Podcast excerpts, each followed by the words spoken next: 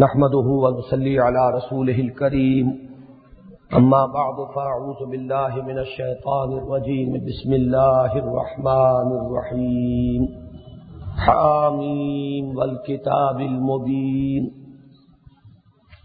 إنا أنزلناه في ليلة مباركة إنا كنا منذرين. فيها يفرق كل أمر حكيم. امرم من عندنا انا كنا مرسلين رحمة من ربك انه هو السميع العليم. صدق الله العظيم. رب اشرح لي صدري ويسر لي امري واحلل عقدة من لساني يفقهوا قولي. سورہ دخان کا آغاز بھی آپ نے دیکھا کہ بالکل اسی انداز میں ہوا ہے کہ جس انداز میں سورہ زخرف کا آغاز ہوا تھا۔ حامیم حروف مقطعات تو یہ سات صورتیں ہیں کہ جن کے شروع میں وارد ہوئے ہیں۔ لیکن ان میں جو جوڑے کی شکل پیدا ہوئی ہے، وہ آیت نمبر دو سے حامیم بل کتاب المبین۔ اسی سے سورہ زخرف شروع ہوئی تھی اور حامیم بل کتاب المبین۔ اسی سے یہ سورہ دخان شروع ہو رہی ہے۔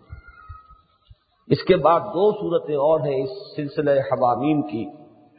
اور ان دونوں کا آغاز آپ دیکھیں گے۔ حامیم، تنزیل الکتاب من اللہ العزیز الحکیم۔ ان الفاظ سے سورہ جاسیہ شروع ہوگی اور بڑے نہیں، انہی الفاظ سے سورہ احقاف۔ یہ جو سورہ مبارکہ ہے، سورہ دخان، اس کے کل تین رکوع ہیں۔ اگرچہ ان رکوعوں کے بارے میں بعد میں کچھ عرض کروں گا۔ آیات انسٹھ ہے اس سے یہ اندازہ ہوتا ہے کہ زمانہ نزول کے اعتبار سے یہ سورہ زخرف سے پہلے نازل ہونے والی صورت ہے۔ اس لیے کہ عام ایک پیمانہ یہ ہے کہ جو صورتیں شروع میں نازل ہوئی ہیں، ان میں آیات چھوٹی ہوتی فی رکو آیات کی تعداد زیادہ ہے۔ جیسے جیسے آگے بڑھا ہے زمانہ نزول کا، تو آیات طرح اپنے حجم میں بڑی ہوتی چلی گئی۔ اور فی رکو جو ہے آیات کی تعداد کم ہوتی چلی گئی۔ عام طور پر آپ مدنی صورتوں میں دیکھیں گے کہ سات آیات، سات یا آٹھ آیات فی رکو کا ایک عام تناسب ہے۔ جبکہ ابتدائی جو مکیات ہیں، ان میں بیس بیس، بائیس بائیس آئے تھے ایک رکو میں۔ اس سے ایک عام اندازہ ہوتا ہے، جیسا کہ میں نے کئی مرتبہ تشبیح دی ہے، کہ جیسے پہاڑی جو دریا ہوتے ہیں، پہاڑوں کے اندر تو ان کی صورت یہ ہے کہ بہت ان کا پاٹ جو ہے چھوٹا ہوتا ہے، گہرائی زیادہ ہوتی ہے، بہاؤ تیز ہوتا ہے۔ لیکن جب وہی دریا میدان میں آ جائے گا تو پاٹ چوڑا ہو جائے گا، گہرائی کم ہوگی اور بہاؤ بھی اب وہ جوش و خروش اور زور شور نہیں بلکہ بڑی مستقل مزاجی کے ساتھ، یکسانیت کے ساتھ دریا بہے گا۔ یہ تشبیح بہترین تشبیح ہے مکی صورتوں اور مدنی صورتوں کے اسلوب میں۔ مکی صورتیں بالخصوص ابتدائی دور کی مکیات۔ آیات چھوٹی چھوٹی ہیں۔ ردم بہت تیز ہے، جیسے بہاؤ تیز ہوتا ہے پہاڑی دریاؤں کا۔ اور پھر یہ کہ ان چھوٹی چھوٹی آیات میں، چند الفاظ میں معانی اور مفاہیم کے جو ہے وہ دریا بند کر دیے گئے۔ اسی لیے یہ سورہ ہود میں فرمایا گیا کتاب حکمت آیات سم بفصلت کہ ایک ایسی کتاب ہے کہ جس کی آیات پہلے محکم کی گئی، پھر ان کی تفصیل کی گئی۔ تو پہلے تو بالکل ایسے ہے کہ جیسے دریا کودے میں بند کیے گئے، بعد میں ان کی تفصیل ہوئی۔ تو جو مکی صورتیں بعد کے دور میں نازل ہوئی ہیں، مثلاً یہ کہ آخری چار سال جو ہے حضور کے قیام مکہ کے، ان کا انداز تقریباً وہی ہے کہ جو مدنی صورتوں کا ہے۔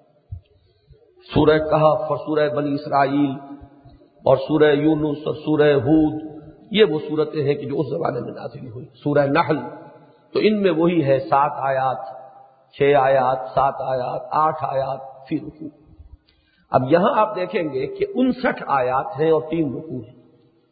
تو گویا کہ بیس آیات فی رکو کا یہاں اوسط آ رہا ہے۔ اس سے اندازہ ہوتا ہے کہ یہ نزول کے اعتبار سے متقدم ہے اپنی سابق صورت سورہ زخرف سے۔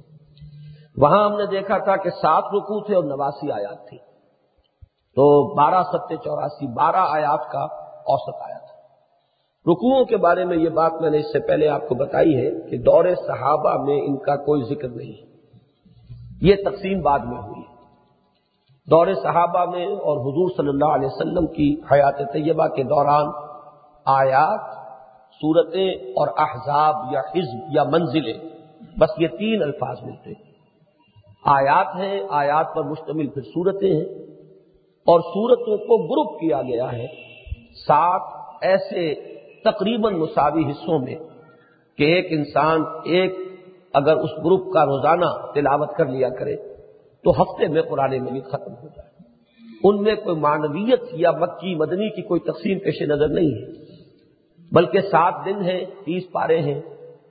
تو یوں سمجھیے کہ سات چوکے اٹھائیس، تو ساڑھے چار پارے کے لگ بھگ اگر ایک انسان روزانہ پڑھے تو وہ ایک ہفتے میں قرآن مجید ختم کر لے گا۔ اس حساب سے احزاب کی تقسیم ہے قرآن مجید۔ البتہ چونکہ یہ احزاب کی تقسیم جو ہے یہ صحابہ کے دور کی ہے، حضور کے زمانے کی ہے، اور بعض احادیث میں یہ لفظ آئے ہیں، من نام عن حزب ہی جس شخص کا کہ روزانہ رات کو ایک حزب یعنی ایک منزل قرآن مجید پڑھنے کا معمول ہے۔ کسی وجہ سے اگر وہ نہ کر سکے اس رات کو، پورا تو حضور نے فرمایا کہ دن میں پورا کر لینا چاہیے۔ اس کی پھر پابندی کرنی چاہیے، اس کو نبھانا چاہیے۔ جس کا اوپر نیند کا غلبہ ہو گیا، نہیں اٹھ سکا کسی روز تحجد میں اور وہ اپنی منزل پوری نہ کر سکا، تو اسے چاہیے کہ پھر دن میں اس کی تکمیل کر لے۔ تو معلوم یہ ہوا کہ وہ حزب کا لفظ جو ہے، وہ تو دور نبی میں موجود ہے۔ یہی وجہ ہے کہ ان احزاب کی تقسیم جو ہے، بڑی خوبصورت ہے۔ یعنی اس میں مانویت تو پیش نظر نہیں ہے۔ اصل چیز تو حجم ہے کہ تقریباً مساوی حصے ہو جائیں کہ ایک حصہ روزانہ پڑھ کر انسان ایک ہفتے میں قرآن مجید ختم کر لے۔ لیکن یہ کام چونکہ دور نبوی میں ہوا ہے تو اس میں حسن ہے۔ وہ حسن کیا ہے کہ سورتوں کی فصیلیں کہیں نہیں توڑی گئیں، پوری پوری صورتیں لی گئی اس میں کوئی حرج نہیں کہ کوئی پونے پانچ پارے بن جائیں، کوئی سوا چار پارے رہ جائیں، کوئی حرج نہیں۔ بالکل برابر کر دینا جو ہے وہ اصل بات نہیں۔ لیکن سورتوں کو اس میں توڑا نہیں گیا۔ اور ایک اس میں میں سمجھتا ہوں کہ یہ اللہ تعالیٰ کی طرف سے ہے کہ خود بخود ایک ترتیب قائم ہو گئی ہے کہ سورہ فاتحہ کو علیحدہ کر لے کہ وہ پورے قرآن مجید کا مقدمہ ہے۔ تو اس کے بعد جو حزب ہے ساتھ یا منزلیں ہیں ساتھ، اس میں ایک بڑی عمدہ جو ہے ترتیب ہے کہ پہلی حزب میں تین صورتیں، دوسرے میں پانچ تیسرے میں سات، چوتھے میں نو، پانچویں میں گیارہ، چھٹے میں تیرہ، اور پھر پینسٹھ صورتیں ہیں جس کو حزب مفصل کہتے ہیں، کیونکہ اس میں تو آخری پاری کے اندر تو صورتوں کی تعداد بہت ہی ہے۔ تو یہ جو سیڑھی بنی ہے، بڑی خوبصورت ہے، تین، پانچ، سات، نو، گیارہ، تیرہ، اور پھر تیرہ پنجے پینسٹھ، وہ بھی ایک اس کا عادت بن جاتا ہے۔ لیکن یہ کہ یہ رکوع اور پاروں کی تقسیم جو ہے، یہ بالکل زمانہ ماں باپ کی ہے۔ صحابہ کے دور میں اس کا کوئی ذکر نہیں۔ لہذا اس میں ہمیں نظر آتا ہے کہ بڑی بھونڈی تقسیم ہوئی ہے۔ ایک تو پاروں کی جو تقسیم کی گئی ہے، اس میں تو صورتوں کا لحاظ ہی نہیں۔ ایسا بھی ہوا ہے تماشا کہ سورہ ہجر کی صرف ایک آیت جو ہے، وہ تیرہویں پارے میں ہے اور دوسری باقی پوری سورت چودہویں پارے میں۔ یعنی ایک آیت بھی ادھر کرنے کی تکلیف نہیں گوارا کی گئی کہ سورت جو ہے خواب خواہ اس کی فصیل کیوں ٹوٹے۔ وہ محسوس ایسا ہوتا ہے کہ کوئی مصحف تھا کسی کے پاس۔ اس نے پورے صفحے گنے اور ساتھ سے تقسیم کیا اور پھر برابر برابر صفحے تقسیم کرتے چلے گئے، جس سے وہ پارے بن گئے۔ جن میں کوئی معنویت نہیں، نہ کوئی حسن ہے۔ اس لیے کہ سورتیں ٹوٹ گئی سورت تو ایک یونٹ ہے قرآن مجید کی، اسے ٹوٹنا نہیں چاہیے۔ اور سور کے معنی ہی فصیل کے ہیں۔ تو یہ تو فصیلیں ہیں در حقیقت۔ اس سے ادھر اشارہ ہے کہ ہر صورت قرآن مجید کی علم اور حکمت اور معرفت کا ایک شہر ہے، جس کے گرد یہ فصیل ہے۔ جس طرح سابق زمانے میں آپ کو معلوم ہے کہ ہر شہر کے گردا گرد ایک فصیل ہوتی تھی۔ تو یہ تو فصیل ہے، ان کو نہیں ٹوٹنا چاہیے۔ اسی طریقے سے رکوعوں کی تقسیم میں بھی بعض جگہوں پر بہت کوفت ہوتی ہے کہ ایک مضمون جو ہے ذرا آگے جا کے پورا ہو رہا ہے، لیکن رکوع اس سے پہلے ختم ہو گیا۔ عام طور پر تو میں نے یہ دیکھا ہے کہ رکوع کی تقسیم بڑی صحیح ہوئی ہے، بڑی محنت سے کی گئی، جس نے بھی کی لیکن یہ کہ بہت سی جگہوں پر ایسا محسوس ہوتا ہے کہ اس تقسیم میں وہ محنت نہیں کی گئی، پتہ نہیں کیا چیز پیش نظر رکھی گئی۔ اور اس میں کہیں کہیں وہ بھونڈا پن نظر آتا ہے۔ لیکن پاروں میں زیادہ ہے، رکوعوں میں کم۔ میں نے ایک مرتبہ پہلے یہ بات کہی تھی تو ایک صاحب نے کہا کہ آپ ایسی باتیں نہ کہا کریں، اس سے لوگوں کے اندر خام خواہ ایک بے اطمینانی سی پیدا ہوتی ہے۔ آخر یہ پارے قرآن کے ہیں رکو قرآن کے ہیں۔ تو یہ بات اچھی طرح سمجھ لیجیے کہ پارے اور رکو جو ہے یہ بعد میں معین کیے گئے ہیں۔ ان دونوں کا کوئی تعلق نہ حضور صلی اللہ علیہ وسلم کے حکم سے، نہ صحابہ کے دور میں ان کا کوئی وجود تھا۔ صحابہ کے دور میں میں آپ کو بتا چکا آیات، صورتیں اور سات حص بس یہ تین چیزیں۔ ان میں سے اگر کسی کے بارے میں کوئی بات کہی جائے تو یقیناً وہ قابل اعتراض ہو جائے گی کہ وہ تان صحابہ پر آئے گا۔ یا یہ کہ خود دور نبی کے اندر یہ آیات کا اور صورتوں کا تعین جو ہے ٹیکنیکل ورڈز میں کہا جاتا ہے، یہ توقیفی ہے یعنی موقوف علیہ ہے حضور کے بتانے پر۔ اس میں کسی اصول کا تو کوئی منطق کا اصول ہو یا کوئی گرامر کا اصول ہو، کوئی اصول جو ہے وہاں موجود نہیں ہے۔ کسی اجتہاد پر اس کی بنیاد نہیں ہے، بلکہ وہ توقیفی امور ہے کہ حضور نے بتایا کہ یہ سورہ بلاثر کی تین آیات ہے معلوم ہوا تین آیات ہے اسی طریقے سے آیت الکرسی جو ہے وہ ایک آیت ہے، حالانکہ اس میں دس جملے بن گئے۔ جبکہ سورت العصر جو ہے ایک ہی جملہ بنتا ہے۔ لیکن آیتیں تین ہیں۔ یہ تمام چیزیں جو ہے انکوشچنیبل ہیں۔ اس لیے کہ ان کا کسی عقلی اصول پر، کسی منطقی اصول پر، کسی گرامر کے اصول پر، کسی نحوی اصول پر ان کا کوئی کاروبار نہیں۔ اور یہ معاملہ ہے حضور سے متعلق۔ تو وہ چیزیں تو یقیناً ایسی ہیں کہ ان کے بارے میں کوئی بھی شبہ دل میں پیدا ہو جائے یا کسی وجہ سے پیدا کر دیا جائے تو وہ قابل اعتراض ہوگا۔ لیکن یہ رکوعوں کی تقسیم اس کے بارے میں تو غالباً مشہور بھی یہ ہے کہ یہ حجاج ابن یوسف کے زمانے میں ہوا ہے اور اس کی زیر نگرانی ہوا ہے اور وہ ہماری تاریخ کے اس دور کی بدترین شخصیتوں میں سے ایک شخصیت ہے۔ بہرحال میں اس کی نفی اس پہلو سے نہیں کر رہا۔ ایک علمی کام ہے جو کرنے کی کوشش کی گئی۔ تو پارے اور رکو ان کا کوئی وجود دور صحابہ میں نہیں تھا۔ لہذا رکو کی تقسیم کے بارے میں اگر کہیں کوئی اختلافی بات اگر سامنے آئے تو اس سے گھبرانا نہیں چاہیے، اس لیے کہ اس کا تعلق صحابہ سے یا حضور سے نہیں۔ تو یہ سورہ مبارکہ چونکہ انسٹھ آیات پر مشتمل ہے کہ جس کے تین رکوع بنائے گئے، اس سے اندازہ ہو جاتا ہے رکوعوں میں عام طور پر پیش نظر کیا چیز رکھی گئی ہے کہ جو ایک رکعت میں آسانی سے پڑھا جا سکے۔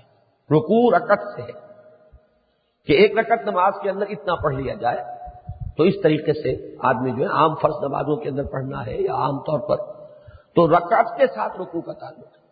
اور اس میں اکثر و بیشتر یہ ہم نے دیکھا ہے کہ کوشش یہی ہوئی ہے کہ صحیح جگہ پر رکوع ہو، اگرچہ ہمارے بعض ائمہ جو ہے بالکل لحاظ نہیں کرتے، ایک بات درمیان میں توڑ دیتے ہیں۔ آیت تو پوری ہو گئی، بات آگے چل رہی ہے، اگلی آیت میں بات پوری ہوگی اور رکو کر دیتے ہیں۔ اور پھر جو شروع کرتے ہیں تو بالکل المل بے جوڑ وہ آیت کا جو حصہ مضمون کے اعتبار سے سابق کے ساتھ جڑا ہوا تھا اس سے اگلی رقط شروع ہو رہی ہے۔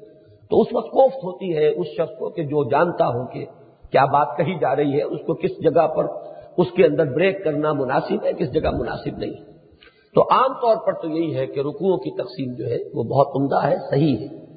جہاں مضمون بھی ایک حد تک مکمل ہو جائے اور ہجم کے اعتبار سے بھی ایک رکعت میں آسانی سے پڑھا جا سکے۔ لیکن کہیں کہیں معاملہ جو ہے اس کے برعکس نظر آتا ہے۔ حامیم، یہ تو میں نے عرض کیا کہ یہ حروف مقطعات میں سے ہے جن کے بارے میں بہت مرتبہ میں نے بنیادی باتیں جو ہے دوہرا دوہرا کر آپ کو بتائی ہیں۔ اب میں اس وقت ان کا ارادہ نہیں کروں گا۔ ول کتاب المبین اور قسم ہے اس کتاب کی کہ جو بالکل روشن ہے اور واضح کر دینے والی ہے۔ مبین، کھول دینے والی، روشن کر دینے والی، واضح کر دینے والی۔ یہ میں نے پہلے بھی بتایا تھا کہ قرآن مجید کی متعدد صورتیں ہیں۔ جو قرآن کی قسم سے شروع ہوئی۔ کاف ول قرآن المجید سعود ول قرآن ذکر دو صورتیں یہاں ہیں۔ حامیم ول کتاب المبین۔ تو یہ جو ہے، اصل میں مضمون کیا ہے؟ کہ قرآن مجید کی حقانیت پر سب سے بڑی دلیل خود قرآن۔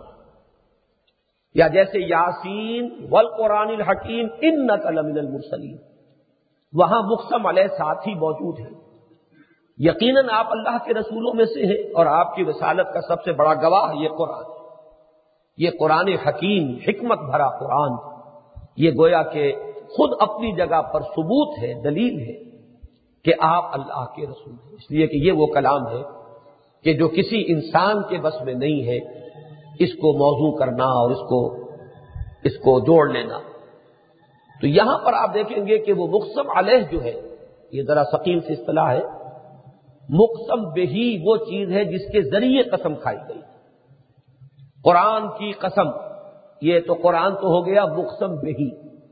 کس چیز پر قسم کھائی گئی؟ کہ اے نبی، آپ اللہ کے رسول ہیں، یہ مقسم علیہ ہے۔ کس بات پر قسم کھائی گئی؟ قرآن مجید میں کہیں تو مقسم علیہ جو ہے وہ بالکل واضح نمایاں ہوتا ہے۔ جس کی مثال میں نے دے دی، یاسین ول قرآن الحکیم ان نقل المسلیم لیکن بہت سے مقامات پر وہ جو مقصب علیہ ہے وہ محضوف ہوتا ہے۔ اور بات آگے سے شروع کر دی جاتی ہے کہ حامیم ول کتاب المبین۔ اب مقصب علیہ یہاں محضوف ہے کہ یقیناً یہ اللہ کا کلام ہے اور یقیناً محمد اللہ کے رسول ہے صلی اللہ علیہ وسلم۔ اس پر شاہد عادل ہے۔ اس کے لیے دلیل قطعی ہے یہ کتاب جو بالکل روشن ہے اور واضح۔ یہ بات میں نے کئی مرتبہ آپ کو بتائی ہے کہ حضور کا اصل موجودہ قرآن ہے۔ خرق عادت تو بے شمار ہے، واقعات۔ لیکن اصل موجودہ کسی رسول کا وہ ہوتا ہے۔ معجزہ کے معنی ہے آجز کر دینے والی چیز۔ تو جس چیز کو کہ رسول اپنے دعوے کے دلیل کے طور پر پیش کرتا ہے اور اس میں وہ لوگوں کو چیلنج بھی کرتا ہے کہ اگر تمہارا اطمینان نہیں ہو رہا تو تم بھی ایسی چیز پروڈیوس کر کے دکھا دو۔ چنانچہ حضرت موسا علیہ السلام نے اپنے دو موجے جو پیش کیے، اپنی رسالت کی صنعت اور دلیل کے طور پر، وہ آسائے موسا اور ید بیزا تو اس میں جادوگروں نے مقابلہ کیا اور حضرت موسا علیہ السلام نے اس مقابلے میں حصہ لیا۔ اسی طریقے سے قرآن مجید نے یہ چیلنج تھرو کیا ہے بار بار کہ ان کن تم فی بما نزلنا علی عبدنا فاتو بصورت مسلم اگر تمہیں کوئی شک ہے اس چیز پر یا اس چیز کے بارے میں جو ہم نے اپنے بندے پر نازل کی ہے شک کس اعتبار سے کہ کہیں یہ ان کا اپنا موضوع کردہ کلام تو نہیں ہے۔ کہیں کوئی اور انسان تو نہیں ہے جو انہیں سکھاتا پڑھاتا ہے۔ جیسا کہ اسی صورت میں بھی آگے آئے گا، معلم مجنون، یہ سکھائے ہوئے ہیں۔ کوئی اور ہے ان کے پاس، کوئی اجمی غلام ہے جو انہیں یہ سب کچھ ڈکٹیٹ کراتا ہے۔ چنانچہ سورہ فرقان میں بھی ان کا یہ قول نقل ہوا ہے کہ یہ کیا ہے؟ اکتا بہا یہ تو ڈکٹیشن لے لی ہے انہوں نے اکتا بہا کچھ اور ہیں لوگ جو انہیں ڈکٹیٹ کراتے ہیں اور یہ آ کر ہم پر گھونس جماتے ہیں کہ یہ اللہ کا کلام اگر تمہارے دلوں میں اس طرح کے شکو کو شبہات ہیں، تو تم بھی اس جیسا کلام جو ہے موضوع کرو کمپوز کرو۔ اور تمہارے لیے بھی کوئی رکاوٹ نہیں ہے اجمیوں کو بھی بلا لو ارموں کو بھی جمع کر لو، جنات سے بھی مدد لے لو، جس سے چاہو۔ تو چنانچہ وہ جو اوپن چیلنج ہے جس کا کہ کسی نے یعنی جھوٹ موٹ کو بھی مقابلہ کرنے کی کوشش نہیں کی۔ یہ معلوم ہوا کہ اب دلیل قطعی ہو گئی کہ عرب نے تسلیم کر لیا تھا کہ یہ کلام انسانی کلام نہیں ہے۔ تو یہ ہے اصل موجودہ محمد الرسول اللہ صلی اللہ علیہ وسلم۔ اصل کو انڈر لائن کریں کہ موجودات اور بھی ہیں۔ خرق عادت واقعات کا ظہور بہت کچھ ہوا ہے۔ لیکن اصل موجودہ یہ ہے کہ جس پر تحدی کی گئی ہے چیلنج کیا گیا ہے اور جس کو اپنی رسالت کے ثبوت کے طور پر پیش کیا۔ حامیم ول کتاب المبین انا انزل فی لیلت مبارک انا کننا منظرین یقیناً ہم نے ہی اس کو نازل فرمایا ہے۔ ایک بڑی بابرکت رات میں۔ اور یقیناً ہم ہیں ڈرانے والے، خبردار کرنے والے۔ اب دیکھیے یہ جو صورتوں میں نسبت زوجیت ہے، جوڑے جوڑے ہونے کی نسبت، وہ کس قدر پیاری یہاں آ رہی ہے سامنے۔ کہ سورہ زخرف کا آغاز ہوا تھا، انا جالنا قرآن عربی اللہ تاخل و ان فی ام کتاب لدینا علی الحکیم ہم نے اپنے اس کلام قدیم کو عربی زبان کا جامع پہنایا تاکہ تم اس کو سمجھ سکو۔ کلام الہی جو ہے، وہ تو حروف اور اسواد سے مبرہ، پاک ہے۔ اس کی تو شان اطلاقی ہے۔ لیکن جب وہ کلام ہم نے اپنے بندے محمد پر نازل فرمایا تو اسے عربی قرآن کی شکل دے کر انا جالنا قرآن عربی اور اس کے بعد اگلی آیت میں، اور یہ اصل قرآن جو ہے، وہ تو فی ام کتاب لدینا۔ ہمارے پاس وہ اصل کتاب ہے جس میں یہ محفوظ ہے۔ علی حکیم، جو بہت بلند و بالا، اپنے رتبے میں بہت اعلیٰ رتبے والی کتاب۔ تو وہ ام الکتاب یا جسے آخری پارے میں کہا گیا فی لوح محفوظ۔ اسے لوح محفوظ کہیے یا ام الکتاب کہیے۔ اصل قرآن وہاں لکھا ہوا ہے۔ وہ ہے اس کا یوں کہیے آفیشل ورژن کہ جو اللہ کے پاس محفوظ۔ اور وہ تمام جنات اور سب کی دسترس سے بالا تر ہے۔ وہ علی حکیم ہے۔ محکم بھی ہے، حکمت بھرا بھی ہے۔ اور اتنا استحکام بھی اس کے لیے کر لیا گیا ہے کہ اس پر کوئی کسی کا حملہ کوئی کسی کی تحریر کارگر نہیں ہو سکتی تو وہاں سے اب اس کا نزول ہوا ہے۔ اس کا ذکر ہے کہ جو یہ سورہ دخان میں آ رہا ہے کہ اس ام الکتاب سے ہم نے اس کو نازل کیا۔ ان نہ انزل نہ ہو فی لطم مبارکہ ایک نہایت مبارک شبد یہاں نوٹ کرنے والی بات جو کئی مرتبہ پہلے بھی توجہ دلا چکا ہوں، وہ لفظ انزال ہے۔ اس لیے کہ نزول سے یہ دو جو مصدر بنتے ہیں، باب افعال میں اور باب تفریل میں۔ باب افعال میں انزال، باب تفریل میں تنزیل۔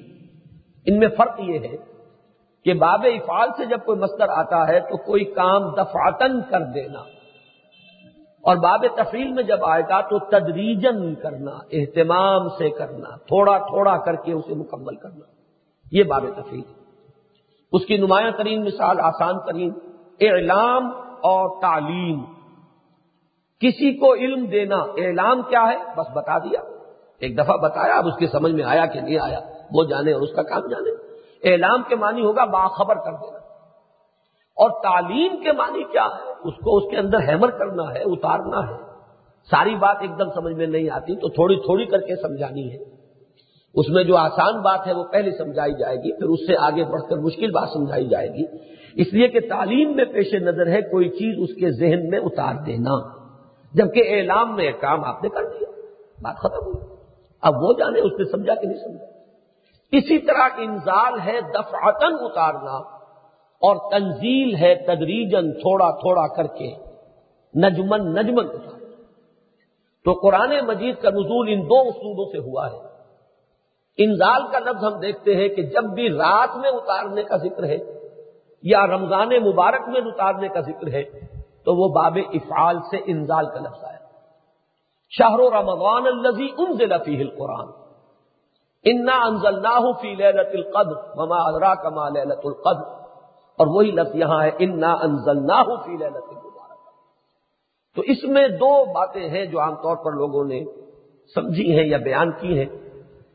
ایک تو یہ کہ یہاں انزال کا لفظ اس لیے لایا گیا ہے اور ایک رات میں نازل کر دینے کا مطلب یہ ہے کہ آغاز ہوا ہے انزال کی شکل میں اور پانچ آیتیں جو حضور پر نازل ہوئی ہیں وہ ایک ہی وقت میں نازل ہو گئی لیکن میرے نزدیک یہ بات کچی ہے، پکی بات دوسری ہے اور وہ بھی ہمارے ہاں کثیر جو ہے محققین اور مفسرین کی رائے ہے کہ اصل میں للت القدر یا لیلہ مبارکہ جسے یہاں کہا جا رہا ہے، اس میں وہ پورا قرآن لوح محفوظ یا ام الکتاب سے سمائے دنیا تک نازل کر دیا گیا۔ یہ جو پہلا آسمان ہے۔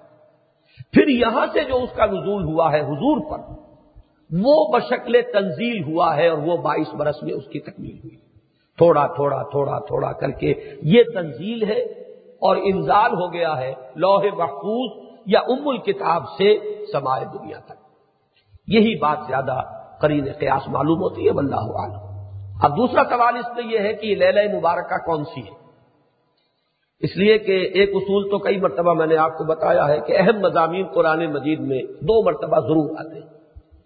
چنانچہ یہ لیلہ مبارکہ کے لفظ سے فرمایا کہ ہم نے ایک مبارک رات میں قرآن کو اتارا اور سورت القدر جو ہے پوری وہ ہے اسی موضوع پر انزلنا ہو فی للت القدر۔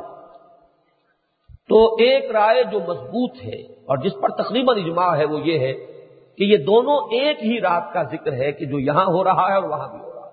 وہی للت القدر ہے کہ جس کا ذکر یہاں لیلہ مبارکہ کے نام سے کیا گیا۔ للت القدر اس لیے کہا کہ بہت قابل قدر رات ہے۔ ویلیویبل ہے۔ اور مبارک ہے، بہت بابرکت ہے۔ تو مفہوم اور مراد کے اعتبار سے کوئی فرق نہیں اس پر تقریباً اجماع ہے۔ البتہ ایک حدیث ایسی ملتی ہے۔ روایت میں اگرچہ اس کا پایا کوئی مضبوط نہیں ہے۔ لیکن یہ جو پندرہویں شب ہے شابان کی، جس کے حوالے سے ہمارے ہاں وہ شبرات کا تہوار منا لیا گیا ہے۔ اس کے بارے میں چونکہ ایک روایت ملتی ہے، اور اس کے بارے میں یہ الفاظ ہیں حدیث کے کہ اس میں تمام معاملات طے ہوتے ہیں۔ سال کا گویا کہ بجٹنگ سیشن ہے، اللہ تعالیٰ کی اس عالمی کائناتی جو مملکت ہے اس کا، اس میں آئندہ سال کے لیے فیصلے ہو جاتے ہیں۔ اس سال میں کیا ہونا ہے، کس کو پیدا ہونا ہے، کس کو فوت ہونا ہے کس کی زندگی میں کیا تغیر آئے گا، کس کے ہاں کیا معاملہ ہوگا؟ اور وہ گویا کہ ملائکہ کے حوالے کر دیے جاتے ہیں کہ وہ اب ان کی تنفیز کریں اس پورے سال کے دوران، جیسے کہ ہمارے یہاں بجٹ بنتا ہے۔ تو اس سے کچھ لوگوں نے یہ تعویل کی ہے کہ یہ در حقیقت ایک عمل ایسا ہے طویل کہ جس کا آغاز تو ہے پندرہ شابان کی شب کو۔ لیکن اس کی تکمیل ہوتی ہے اس للت القدر میں کہ جو رمضان مبارک میں۔ تو اس طریقے سے ایک یوں سمجھیے کہ دونوں کے مابین کوشش کی گئی ہے کہ ان دونوں کو ریکنسائل کر دیا جائے اور تطبیق پیدا کر دی جائے۔ لیکن میرا یہ خیال ہے اور اکثر جو محققین ہے ان کی رائے یہی ہے کہ اس کے بارے میں جو روایت ہے، وہ بہت ضعیف ہے اور اس رات کا کوئی مقام نہیں ہے، کوئی اس کی حیثیت نہیں ہے۔ لہل مبارکہ اور للت القدر وہ ایک ہی شب ہے کہ جس کا یہاں بھی ذکر ہو رہا ہے اور اسی کا ذکر جو ہے، وہ آخری پارے میں سورت القدر میں۔ انا انزلنا فی للت مبارک ہم نے اس کو نازل فرمایا۔ ایک نہایت مبارک رات میں۔ انا کنہ منظرین ہم ہیں ہی خبردار کرنے والے۔ یعنی انذار سے یہ اس میں فائل ہے کہ یہ سارا سلسلہ جو ہے، ارسال رسول اور انزال کتب کا، یہ در حقیقت کس لیے انذار کے لیے، خبردار کرنے کے لیے۔ ایک تو وہ ہوتا ہے بزدل شخص کہ جو بغیر خبردار کیے پیچھے سے وار کرتا ہے۔ ایک وہ ہوتا ہے دلیر شخص کہ جو وارن کرتا ہے، للکارتا ہے، سامنے سے حملہ کرتا ہے۔ کہ پوری طریقے سے چوکس اب تیار ہو جاؤ، میں تم پر حملہ کر رہا ہوں۔ تو اللہ تعالیٰ جب کسی قوم کے بارے میں طے کرتا ہے عذاب کا معاملہ کہ اب یہ قوم اتنی بگڑ گئی کہ اب یہ ہلاکت کی مستحق ہو چکی ہے۔ تو اس سے پہلے وہ اپنے رسولوں کو بھیجتا ہے تاکہ اکمام حجت خبردار کر وہ یہ نہ کہے کہ ہمیں بتایا نہیں گیا، ہمیں وارن نہیں کیا گیا، ہمیں باخبر نہیں کیا گیا، ہمیں اچانک آ پکڑا گیا۔ اسی لیے سورہ بنی اسرائیل میں یہ فرمایا گیا ہے کہ ہم نے جب بھی کسی قوم کو یا کسی بستی کو ہلاک کیا ہے، تو ہم نے اس سے پہلے اپنا رسول ضرور بھیجا ہے، انتظار کرنے والا۔ اس کے بغیر جو ہے کسی بستی کے اوپر اللہ تعالیٰ نے عذاب نازل نہیں فرمایا تو یہ انذار دو طرح کا ہے، ایک انذار ہے عذاب الہی کا جو دنیا میں آتا ہے، اور ایک انذار ہے خبردار کر دینا آخرت کا، انذار آخرہ۔ تو نبیوں کی اور رسولوں کی بے جو ہوئی اور کتابیں جو نازل ہوئی اور وہی کا جو سلسلہ جاری کیا گیا، یہ در حقیقت بغرض انذار ہے کہ انسانوں کو خبردار کر دیا جائے۔ اس یوم القیامہ کے بارے میں بھی باس بادل موت کے بارے میں بھی، حساب کتاب کے بارے میں بھی۔ اور یہ کہ اب جو تم جس عذاب کے مستحق ہو چکے ہو، جو گویا کہ تمہارے سروں پر منڈا رہا ہے، اس سے بھی خبردار کرنے کی تو ہم نے اس نازل کیا ہے، اس قرآن کو ایک لیلہ مبارکہ میں ان نا کن منظرین اس میں در حقیقت ایک جھلک ہے کہ یہ تو ہمارا مستقل ضابطہ ہے۔ ہم تو ہے ہی خبردار کر دینے والے۔ ہماری یہ سنت ثابتہ ہے ہم نے پہلے بھی رسولوں کو بھیجا، کتابیں نازل کی وہی سال کی، اسی لیے کہ ہم لوگوں کو خبردار کر دیں۔ فی ہا یوف رقو کلو امر حکیم۔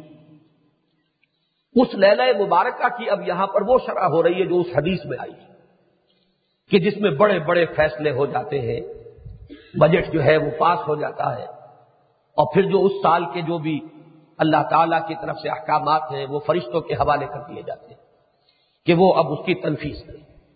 فی ہا یوف رکھو اب فرق سے ہے، فرق کے معنی پھاڑ دینا، علیحدہ کر دینا، کاٹ دینا۔ میرے نزدیک انگریزی کا لفظ ایشو کرنا جو ہے، کوئی چیز کہیں سے جاری ہو گئی۔ احکام اور فرامین کا اجرا، یہ بہترین تعبیر ہے اس کی۔ فی ہا یوف رکھو کلو امر حکیم۔ ہر وہ معاملہ جو بہت اہمیت والا ہوتا ہے۔ حکیم ایک تو یہ کہ اللہ تعالی کی طرف سے فیصلہ ہے۔ تو وہ خود حکیم ہے تو اس کے فیصلے بھی یقیناً حکمت سے خالی نہیں ہے، بلکہ حکمت بھرے فیصلے۔ اور دوسرے یہ کہ اسی لفظ ہاٹ آف اور نیم جو ہے، اسی سے لفظ استحکام بنتا ہے۔ یعنی بہت سوچے، سمجھے، پختہ فیصلے ہوتے ہیں وہ۔ کوئی ایسے ہی نہیں، ایٹ رینڈم کوئی فیصلے نہیں کر لیے گئے ہوتے، بلکہ ان کا استحکام ہوتا ہے۔ پوری طریقے سے ان کو جانچ پرکھ کر معاملات کا آخری فیصلہ ہوتا ہے۔ فی ہا یوف کلو امر حکیم، اور ہر چیز جو ہے اہم اس لیلہ مبارکہ میں طے کر دی جاتی ہے اور آرڈر ایشو ہوتا ہے۔ امرم من عندنا۔ یہ امرم من عندنا کا جو عام طور پر مفسرین کو میں نے دیکھا ہے کہ یفرق و کلو امرین حکیم کے ساتھ اس کا تعلق جوڑتے ہیں۔ میری رائے تھوڑی سی مختلف ہے۔ میرے نزدیک یہ انا انزل ہو کے لیے آ رہا ہے کہ یہ قرآن بھی ہماری طرف سے ایک امر بنا کر نازل کیا گیا ہے۔ یہ بھی ایک بہت ہی محکم فیصلہ ہے۔ وہ بات جس کو کہ آخری پارے میں فرمایا گیا ان نحول قول فصل وما ہوا بالحزم یہ فیصلہ کن چیز ہے؟ یہ کسی شاعر کی آواگوئی نہیں ہے، حرزہ سرائی نہیں ہے۔ ان نحول قول فصل وما ہوا بالحزم۔ تو یہ تو اب ایشو ہو گیا ہے ہمارے ہاں سے۔ اور یہ ایک فیصلہ کن چیز بن کر نازل ہوا اسی کو حضور نے فرمایا حضرت عمر رضی اللہ تعالیٰ عنہ کی جو روایت ہے مسلم شریف میں کہ ان اللہ یرفع بے حاضل کتاب اقوام و یز بے آخری اب اللہ تعالیٰ اسی کتاب کی بنیاد پر قوموں کو اٹھائے گا اور قوموں کو گرائے گا۔ تو یہ فیصلہ کن چیز بن کر یہ قرآن نازل ہوا؟ ویسے یہ کہ فیحا یفرق و کل امر حکیم، امر دینا۔ یہ اتصال کی وجہ سے زیادہ لوگوں کا ذہن ادھر چلا گیا ہے کہ ہر معاملہ جو ہمارے ہاں سے طے پاتا ہے اور جو فرمان ایشو ہوتا ہے، وہ ہمارے پاس سے ایک طے شدہ معاملے کی حیثیت سے جاری ہوتا ہے۔ یعنی جیسے آپ کہتے ہیں کہ بہت بڑا کوئی حکم ہے بادشاہ کا یا وائس رائے کا، تو ایشوڈ انڈر اوور سیل، یہ حکم جو ہے، یہ ہمارے اس گور کے تحت کے ساتھ جو ہے نازل کیا جا رہا ہے۔ تو یہ الفاظ کی سراہت جو ہے، اس میں ایک جلالت شان جو ہے، اس سے پیدا ہوتی ہے۔ تو ایک مفہوم تو جو سب نے لیا وہ یہ ہے کہ جو فیصلہ بھی ہمارا ہے، وہ ہمارے ہاتھ سے باقاعدہ طے پائے ہوئے فیصلے کی حیثیت سے ایشو ہوتا ہے، جو اس رات میں ایشو ہوتا ہے۔ تو یہ بات بھی ممکن ہے کیونکہ الفاظ جو ہے متصل ہے لیکن آگے چل کر پھر آ رہا ہے رحمت من ربک۔ اور وہ یقیناً قرآن مجید کے لیے ہے۔ لہذا در حقیقت امرم من اندنا اور رحمت من ربک، یہ دونوں اصل میں قرآن مجید کی شان میں آئے ہیں کہ یہ بھی جو نازل کیا گیا ہے تو ہمارے ہاتھ سے ایک بہت محتم بشام فیصلے کی حیثیت سے نازل کیا گیا۔ اور اس کا سورہ شورا کی اس آیت کے ساتھ لاسٹ بٹ ون آیت کے ساتھ آپ جوڑ ملا لیجیے۔ ایک ہی صورت پہلے تھی، وہ سورہ شورا۔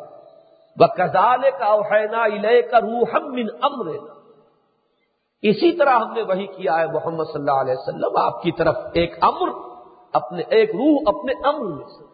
تو قرآن بھی امر ہے، یہ عالم امر کی شے۔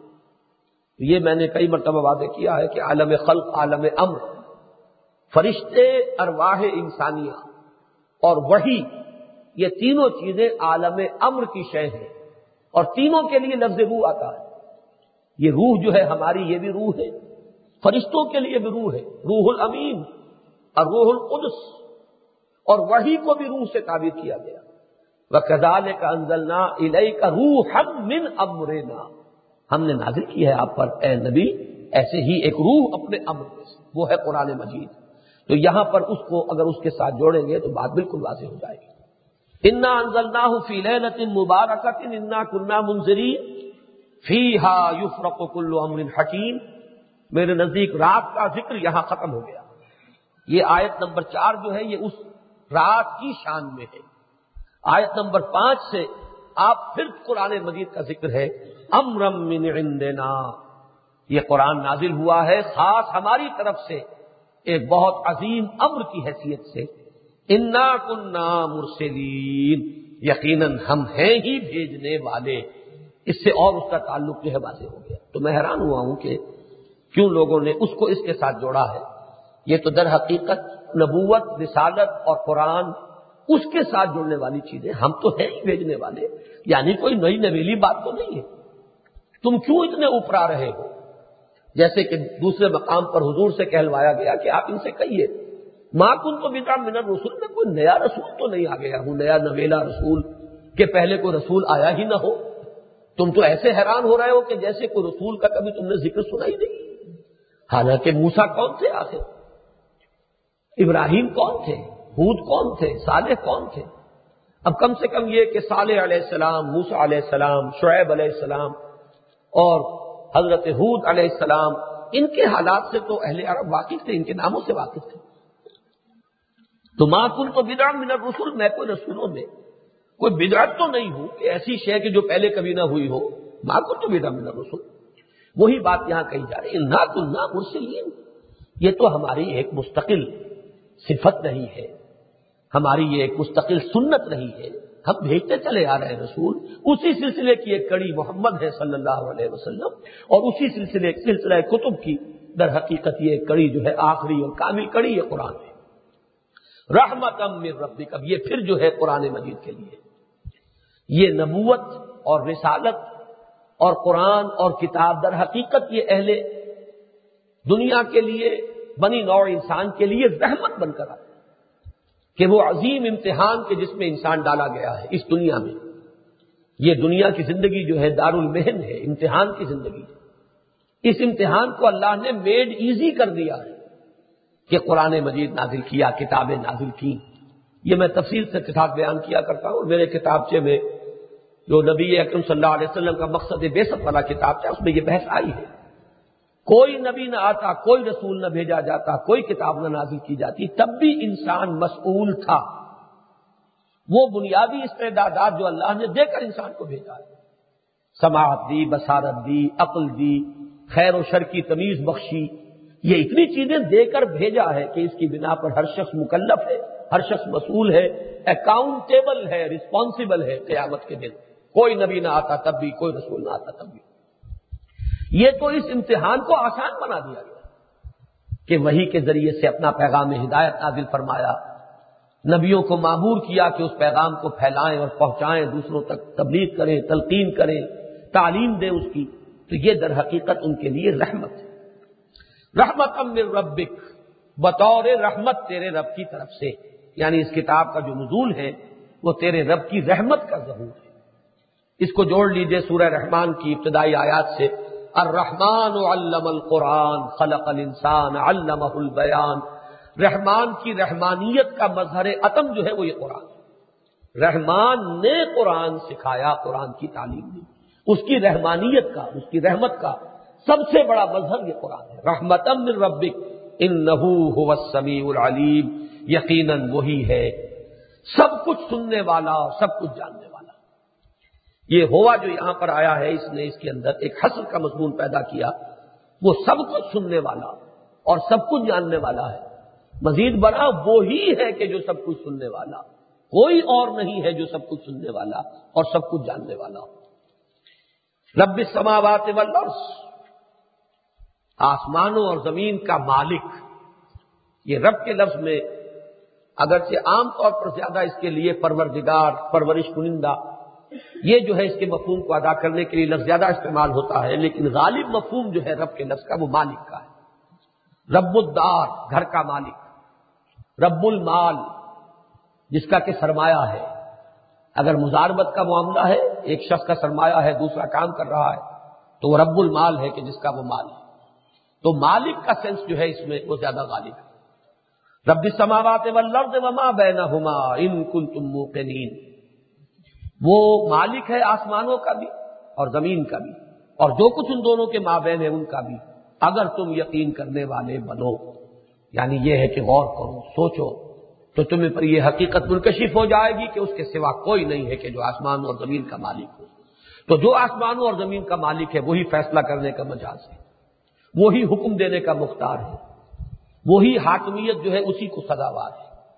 لا الہ الا ہوں اس کے سوا کوئی الہ نہیں ہے۔ اب الہ میں بھی نوٹ کیجیے کہ اگرچہ ہم ترجمہ تو کر دیتے ایک لفظ سے معبود، لیکن معبود خود عربی کا لفظ ہے، الہ عربی کا لفظ ہے۔ یہ دونوں بالکل ہم مانی نہیں ہو سکتے۔ اس کے سوا کوئی معبود نہیں۔ الہ میں جو ہے معبود ہونے کا وہ پہلو زیادہ نمایاں ہے متا ہونے کا، حاکم ہونے الوحیت اور ربوبیت، ان دونوں کے مابین گہرا رشتہ ہے۔ جو مالک ہے اسی کو اختیار ہے کہ وہ حکم دے۔ حاکم وہ ہو اور اس کا حکم جو ہے وہ سب مانے۔ تو نہیں ہے کوئی متاع مطلق اس کے سوا۔ جو متاع مطلق ہے وہی معبود ہے کہ اس کی بندگی کی جا رہی ہے، اس کی غلامی کی جا رہی ہے، اس کی فرما برداری کی جا رہی ہے۔ لا الہ الا ہوا یحیی و یمیت۔ وہی زندہ رکھتا ہے وہی مارتا ہے۔ میں نے کئی مرتبہ کیا ہے کہ صرف اس فیل میں نسبت کی تبدیلی سے ایمان اور کفر کی بات ہو جاتی ہے۔ ہم زندہ ہیں، ہم مرتے ہیں۔ یہ الحاد ہے، شرک ہے، کفر ہے۔ اللہ نے ہمیں زندہ رکھا ہوا ہے، اللہ ہی ہمیں مارتا ہے۔ نسبت ادھر ہو۔ اگر کسی وقت بے شعوری میں وہ الفاظ نکل جائیں اور وہ مراد نہ ہو انسان کی، تو بات دوسری ہوگی۔ کہ جیسے لا یواخذکم اللہ باللغو فی ایمانکم، قسمیں بھی آدمی جو ہے بغیر ارادے کے کھا جائے، تو اللہ تعالیٰ ان پر گرفت نہیں کرتا۔ لیکن یہ کہ جو ارادے کے ساتھ قسم کھائی گئی ہو، تو اس کی تو جواب دہی ہوگی۔ اس کو اگر تم توڑو گے تو کفارہ دینا پڑے گا۔ اسی طرح یہ بات کہنا جو ہے نسبت کے ساتھ ہے۔ وہ جلاتا ہے، وہ مارتا ہے۔ وہ زندہ رکھتا ہے، وہی موت وارد کرتا ہے۔ یہ ہے توحید۔ رب و کم و رب و آبا کم وہی تمہارا بھی مالک اور پروردگار، وہ بھی یہاں پر جب ہمارے ساتھ آئے گا یہ لفظ، تو یہ دوسرا مفہوم بھی اس میں شامل کیجیے۔ اور جو تمہارے پہلے آبا و اجداد گزرے ہیں، ان کا بھی وہی مالک اور پروردگار۔ تھا اس میں در حقیقت مشرقین کے اس رجحان کی نفی ہوتی ہے کہ وہ دلیل یہ دیا کرتے تھے کہ ہاگا با بجت نہ علیہ آبا آنا یہ وہ چیز ہے جس پر ہم نے اپنے آبا و اجداد کو پایا۔ تو ہماری یہ ریت ہے، ہماری یہ رسم ہے۔ ہم تو اپنے آبا و اجداد کے طور طریقوں پر چل رہے ہیں۔ گویا کہ جو چیز کے آبا و اجداد سے منقول ہو کر آ رہی ہو، وہ مستند ہو گئی۔ اور محض ان کا آبا و اجداد سے منقول ہو کر آنا اس کے لیے ایک دلیل ہو گیا۔ اس کی نفی کی جاتی ہے۔ تم بھی مخلوق ہو اور مملوک ہو اور مربوب ہو اور تمہارے آبا و اجداد بھی اسی طرح مخلوق تھے اور مملوک تھے اللہ کے اور مربوب تھے۔ جیسے خطا تم سے ہو سکتی ہے، ویسے ان سے بھی ہو سکتی ہے۔ جیسی حماقتوں کا ظہور تم سے ہوتا ہے اور صدور ہوتا ہے، ویسے ہی حماقتوں کا صدور اور ظہور ان سے ہوا۔ تو اس میں کوئی دلیل نہیں ہے۔ رب کم رب آبا کم بلہم فی شکی یلعبون۔ لیکن یہ لوگ شک کے اندر کھیل رہے ہیں۔ یعنی ان کی دو بیماریاں ہیں کہ جس کا اس ایک آیت میں ذکر کیا گیا۔ ایک طرف تو یہ کہ شک میں مبتلا ہے یا نہیں ہے، پتہ نہیں۔ اسی سلسلے سور میں آگے آئے گا، غالباً اگلی صورت میں ہے کہ وہ آخرت کے بارے میں یہ کہا کرتے تھے کہ ان ظن و اللہ زنن وما نہنوں میں مستحقین میں سمجھتا ہوں کہ زچ ہو گئے ہوں گے۔ قرآن مجید کے دلائی کے آگے جب بالکل بے بس ہوئے تو کہ ہاں کچھ بات دل کو لگتی تو ہے، کچھ گمان تو ہوتا ہے کہ دوبارہ اٹھایا جانا چاہیے۔ نیکوکاروں کو ان کی نیکی کی جزا ملنی چاہیے، بدکاروں کو ان کی بدی کی پوری سزا ملنی چاہیے۔ یہ بات منطقی طور پر بھی درست لگتی ہے، بات معقول ہے، لیکن یقین قائم نہیں ایسا ہوگا، یہ کیا بات اس کے اوپر دل ٹھکتا نہیں۔ تو اس طرح کی بات جو ہے، کہ فی شک کی یہ شکو کو شبہات میں مبتلا یہ تو معلوم ہوتا ہے کہ یہ قرآن واقعی انسانی طاقت سے باہر ہے، ایسا کلام۔ لیکن واقع یہ اللہ کا کلام ہے، اس پر دل کا ٹھک جانا بالکل دوسری بات ہے۔ تو ایک ہے کسی شے میں نفیم کسی چیز کا ایک جو ہے پہلو پیدا ہو جائے۔ لیکن اس باتن اس کے بارے میں جزم اور یقین، یہ بات بالکل دوسری تو یہ لوگ شکوک میں ہیں یہ لعبون اور دوسری بات یہ ہے کہ سنجیدگی سے سوچ نہیں رہے۔ ایک تو وہ شخص ہوتا ہے کہ جو طے کر لیتا ہے کہ مجھے سوچنا ہے، طے کرنا ہے کہ یہ صحیح ہے یا غلط ہے۔ تو اب اس کی تو یوں سمجھیے کہ ٹاپ پرائرٹی ہو جائے گی۔ کسی اور کام میں دل نہیں لگے گا، پہلے وہ طے کرے گا کہ یہ بات صحیح ہے کہ غلط۔ صحیح ہے تو میں اختیار کروں، غلط ہے تو پھر میں تردید کروں۔ اور ایک وہ ہوتے ہیں کہ جو کسی چیز کو سیریسلی نہیں لے رہے۔ نہیں اس کے بارے میں کوئی غور کر رہے ہیں، نہ اس کے بارے میں کوئی سنجیدگی کے ساتھ سوچ بچار کر رہے ہیں، بلکہ یہ کہ وہ ایسے ہی فکرے چست کر رہے ہیں، مذاق میں اڑا رہے ہیں پھپتیاں چست کر رہے ہیں۔ تو یہ ہے ان کا طرز عمل۔ بلہم فی شکی یلعبون۔ یہ اپنے اس شک کے اندر کھیل۔ یعنی یہ کہ معقول روش تو یہ ہے کہ اگر آپ کو شک ہے تو شک رفا کیجیے نفین یا اس بات ادھر یا ادھر۔ یہی بات میں کہا کرتا ہوں تنظیم اسلامی کے بارے میں کہ وہ لوگ جو سال ہر سال سے اس کا ذکر سن رہے ہیں مجھ سے۔ اور پھر یہ کہ درس میں بھی موجود ہوتے انہوں نے آج تک کوئی نفین یا اس بات فیصلہ کیوں نہیں کیا؟ آیا وہ اسے بالکل غیر اہم بات سمجھ رہے ہیں؟ تو پھر یہ کہ میرے بارے میں انہیں رائے قائم کرنی چاہیے اور پھر وہ بات کہنی چاہیے جو ابھی اخبار میں آئی تھی کہ شاید خپتی انسان ہے یہ کہ اس کو ایک چیز جو ہے اس کے ذہن کے اوپر بس سوار ہو گئی۔ تو پھر میرے درس میں آنا چاہیے مانی دار۔ لیکن اگر آپ یہ سمجھتے ہیں کہ یہ شخص سمجھتا ہے بات کو، قرآن کو اس نے سمجھا ہے، تو پھر یہ کہ آپ اس پر کم سے کم سنجیدگی سے غور تو کیجیے مثبت طور پر کوئی رائے قائم کیجیے اگر اس کو رد کرنا ہے تو دلیل کے ساتھ۔ وہ جو آیا ہے سورہ انفال میں لے یہ لے کا من ہلاکان بئی نتن و یہ من حیان بئی نتن تاکہ جسے ہلاک ہونا ہے، وہ دلیل سے ہلاک ہو اور جس کو زندہ رہنا ہے، وہ دلیل سے زندہ رہے۔ یا تو قبول کرو دلیل کے ساتھ کہ بات صحیح ہے، یا رد کرو دلیل کے ساتھ کہ یہ بات تمہاری ہمیں غلط ہے، معلوم ہوتی تو اس کا مجھے پھر موقع ہوگا کہ میں وضاحت کروں، میں اس کا جواب دوں۔ ہو سکتا ہے واقع مجھے کہیں مغالتا ہوا ہو اور میں پھر اس کے بارے میں نظر ثانی کروں۔ تو یہ تو ہوگا مثبت طرز عمل۔ اور یہ طرز عمل ہے یہی یلعبون والا، کہ وہ اصل بات جو ہے اس کو تو کسی نہ کسی بہانے سے ادھر سے ادھر ٹرخا رہے۔ لیکن یہ ہے کہ وہ ایک علمی دلچسپی ہے، یا یہ کہ ذرا کسی کے بیان کا انداز پسند آ گیا ہے، لہذا موجود ہے در سن رہے اور سال ہر سال بیت گئے کوئی فیصلہ نہیں۔ کہ صحیح طرز عمل یہ ہے کہ یا ادھر یا ادھر۔ لے کا من کان بھائی نہ من بھائی بات واضح ہو جانی چاہیے جو اسے قبول کرے، دلیل کے ساتھ قبول کرے۔ پھر ایسا بھی ہے، بہت سے حضرات آ جاتے ہیں وقتی طور پر جذبات میں، انہوں نے پورے شعوری طور پر اس کو قبول نہیں کیا ہوتا۔ اتنا بڑا ایک معاہدہ کر کے کہ بیعت کر رہے ہیں سموتاد کی، اور پھر معلوم ہوتا ہے کہ ذرا سے بھی اپنی جان کے اوپر کوئی سختی جھیلنے کو تیار نہیں۔ تو یہ دونوں چیزیں ہمارے ہاں جو ہے در حقیقت یہ علامت ہے اسی کی کہ کسی چیز کو سنجیدگی سے نہیں لینا۔ بس ہنسی مذاق ہے، کھیل ہے، ایک مشغلہ ہے، وہ مثبت اور منفی دونوں پہلو۔ بلہم فی شکی العبون یہ اپنے شکو کو شبہات میں، لیکن شکو کو شبہات کو رفع کرنے کی بجائے کھیل کود میں ان کو نظر انداز نہیں کرتے۔ فرتقب یوم سماؤ میں دخان مبین۔ یہ جو اب آیات آ رہی ہے یہ بہت مختلف فی ہے۔ صحابہ کے طور سے ان کے اصل مدلول کے بارے میں کہ اصل مضمون کیا ہے ان کا، ایک بڑا اختلاف چلا آ رہا ہے، وہ میں بعد میں عرض کروں گا۔ اس لیے ابھی میں ان آیات کا صرف ترجمہ کرتا ہوں، ترجمہ نوٹ کرتے جائیے۔ پھر جو دو متضاد رائے ہیں ان کے بارے میں، وہ میں آپ کو بتاؤں گا۔ اور پھر مجھے جو بھی موقع ہوا ہے اس کے بارے میں غور و فکر کا تحقیق کا جس نتیجے پر میں پہنچا ہوں، وہ بھی میں آپ کے سامنے رکھوں فرتقب ارتقاب کے معنی ہے انتظار کرنا۔ کسی چیز کے لیے گھات لگا کر بیٹھ رقبہ کہتے ہیں گردن۔ تو مراقبہ بھی ہوتا ہے ایک دوسرے کا۔ اس طریقے سے انسان چوکس ہو کر پاسداری کر رہا ہو، پہرا دے رہا ہو۔ اور ارتقاب بھی ہے کہ کسی کی گھات میں بیٹھا ہوا۔ عام ترجمہ ہے انتظار کیجیے فرقب تو انتظار کیجیے اس دن کا، یوم تاطی سماؤ بدخانی مبین۔ جس دن کے آسمان لائے گا، ایک بہت ہی نمایاں اور کھلے ہوئے دھوئیں کو۔ یکشن ناس جو ڈھانک لے گا، ڈھانپ لے گا انسانوں کو۔ وہ چھا جائے گا انسانوں پر۔ حاضا عذاب العلیم وہ پکار اٹھیں گے کہ یہ بڑا دردناک عذاب ہے۔ بہت سخت سزا ہے۔ رب نقشف انا عذاب انا مومنون۔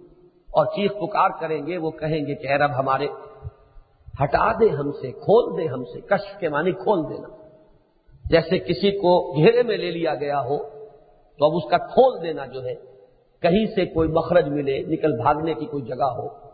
تو رب الشی فانل عذاب ان ناموں میں نون اے رب ہمارے اس عذاب کو ہم سے کھول دے، ہٹا دے، دور کر دے، ہم ایمان لاتے ہیں۔ انا لہم الذکر۔ کہاں ہے اب ان کے لیے نصیحت کا اخذ کرنا؟ یہ یاد دہانی اور نصیحت اور ایمان لانا، یہ اب ان کے لیے نہیں ہے، اس کا بہت گزر چکا۔ وقت جا ہوں رسول مبین۔ حالانکہ ان کے پاس آئے تھے ایک رسول، روشن اور واضح رسول، کہ جن کی رسالت بالکل مبرہن تھی، واضح تھی، روشن تھی۔ جن کے پاس وہ کلام تھا کہ جو روشن تھا، مبین تھا۔ حامیم بل کتاب المبین، وہیں سے تو بات شروع ہو رہی ہے۔ وہ رسول ان کے پاس آئے تھے۔ سمت عنہ۔ پھر بھی انہوں نے رخ موڑا تھا، روح گردانی کی تھی پیٹ موڑ لی تھی اس سے۔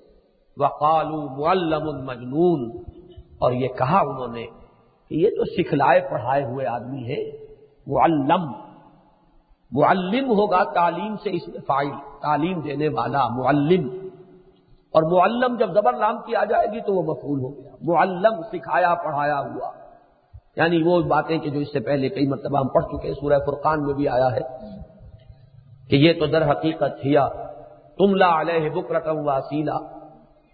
یہ تو ڈکٹیٹ کرایا جاتا ہے ان کو، کچھ ہے کیونکہ اس میں خبریں ہیں قرآن مجید میں، سابقہ۔ امتوں کی، بنی اسرائیل کی، حضرت عیسیٰ کی۔ تو کہتے تھے، کوئی اجمی غلام ہے، بڑا عالم، فاضل۔ وہ تمام پچھلی کتابوں کا ماہر ہے۔ وہ ہے جو انہیں ڈکٹیشن دیتا رہتا ہے، گھر میں بند کر کے رکھا ہوا انہوں نے۔ تو وہاں سے یہ چیزیں لیتے ہیں اور ہمیں کیوں ہے ہم پر دھوس جماتے ہیں۔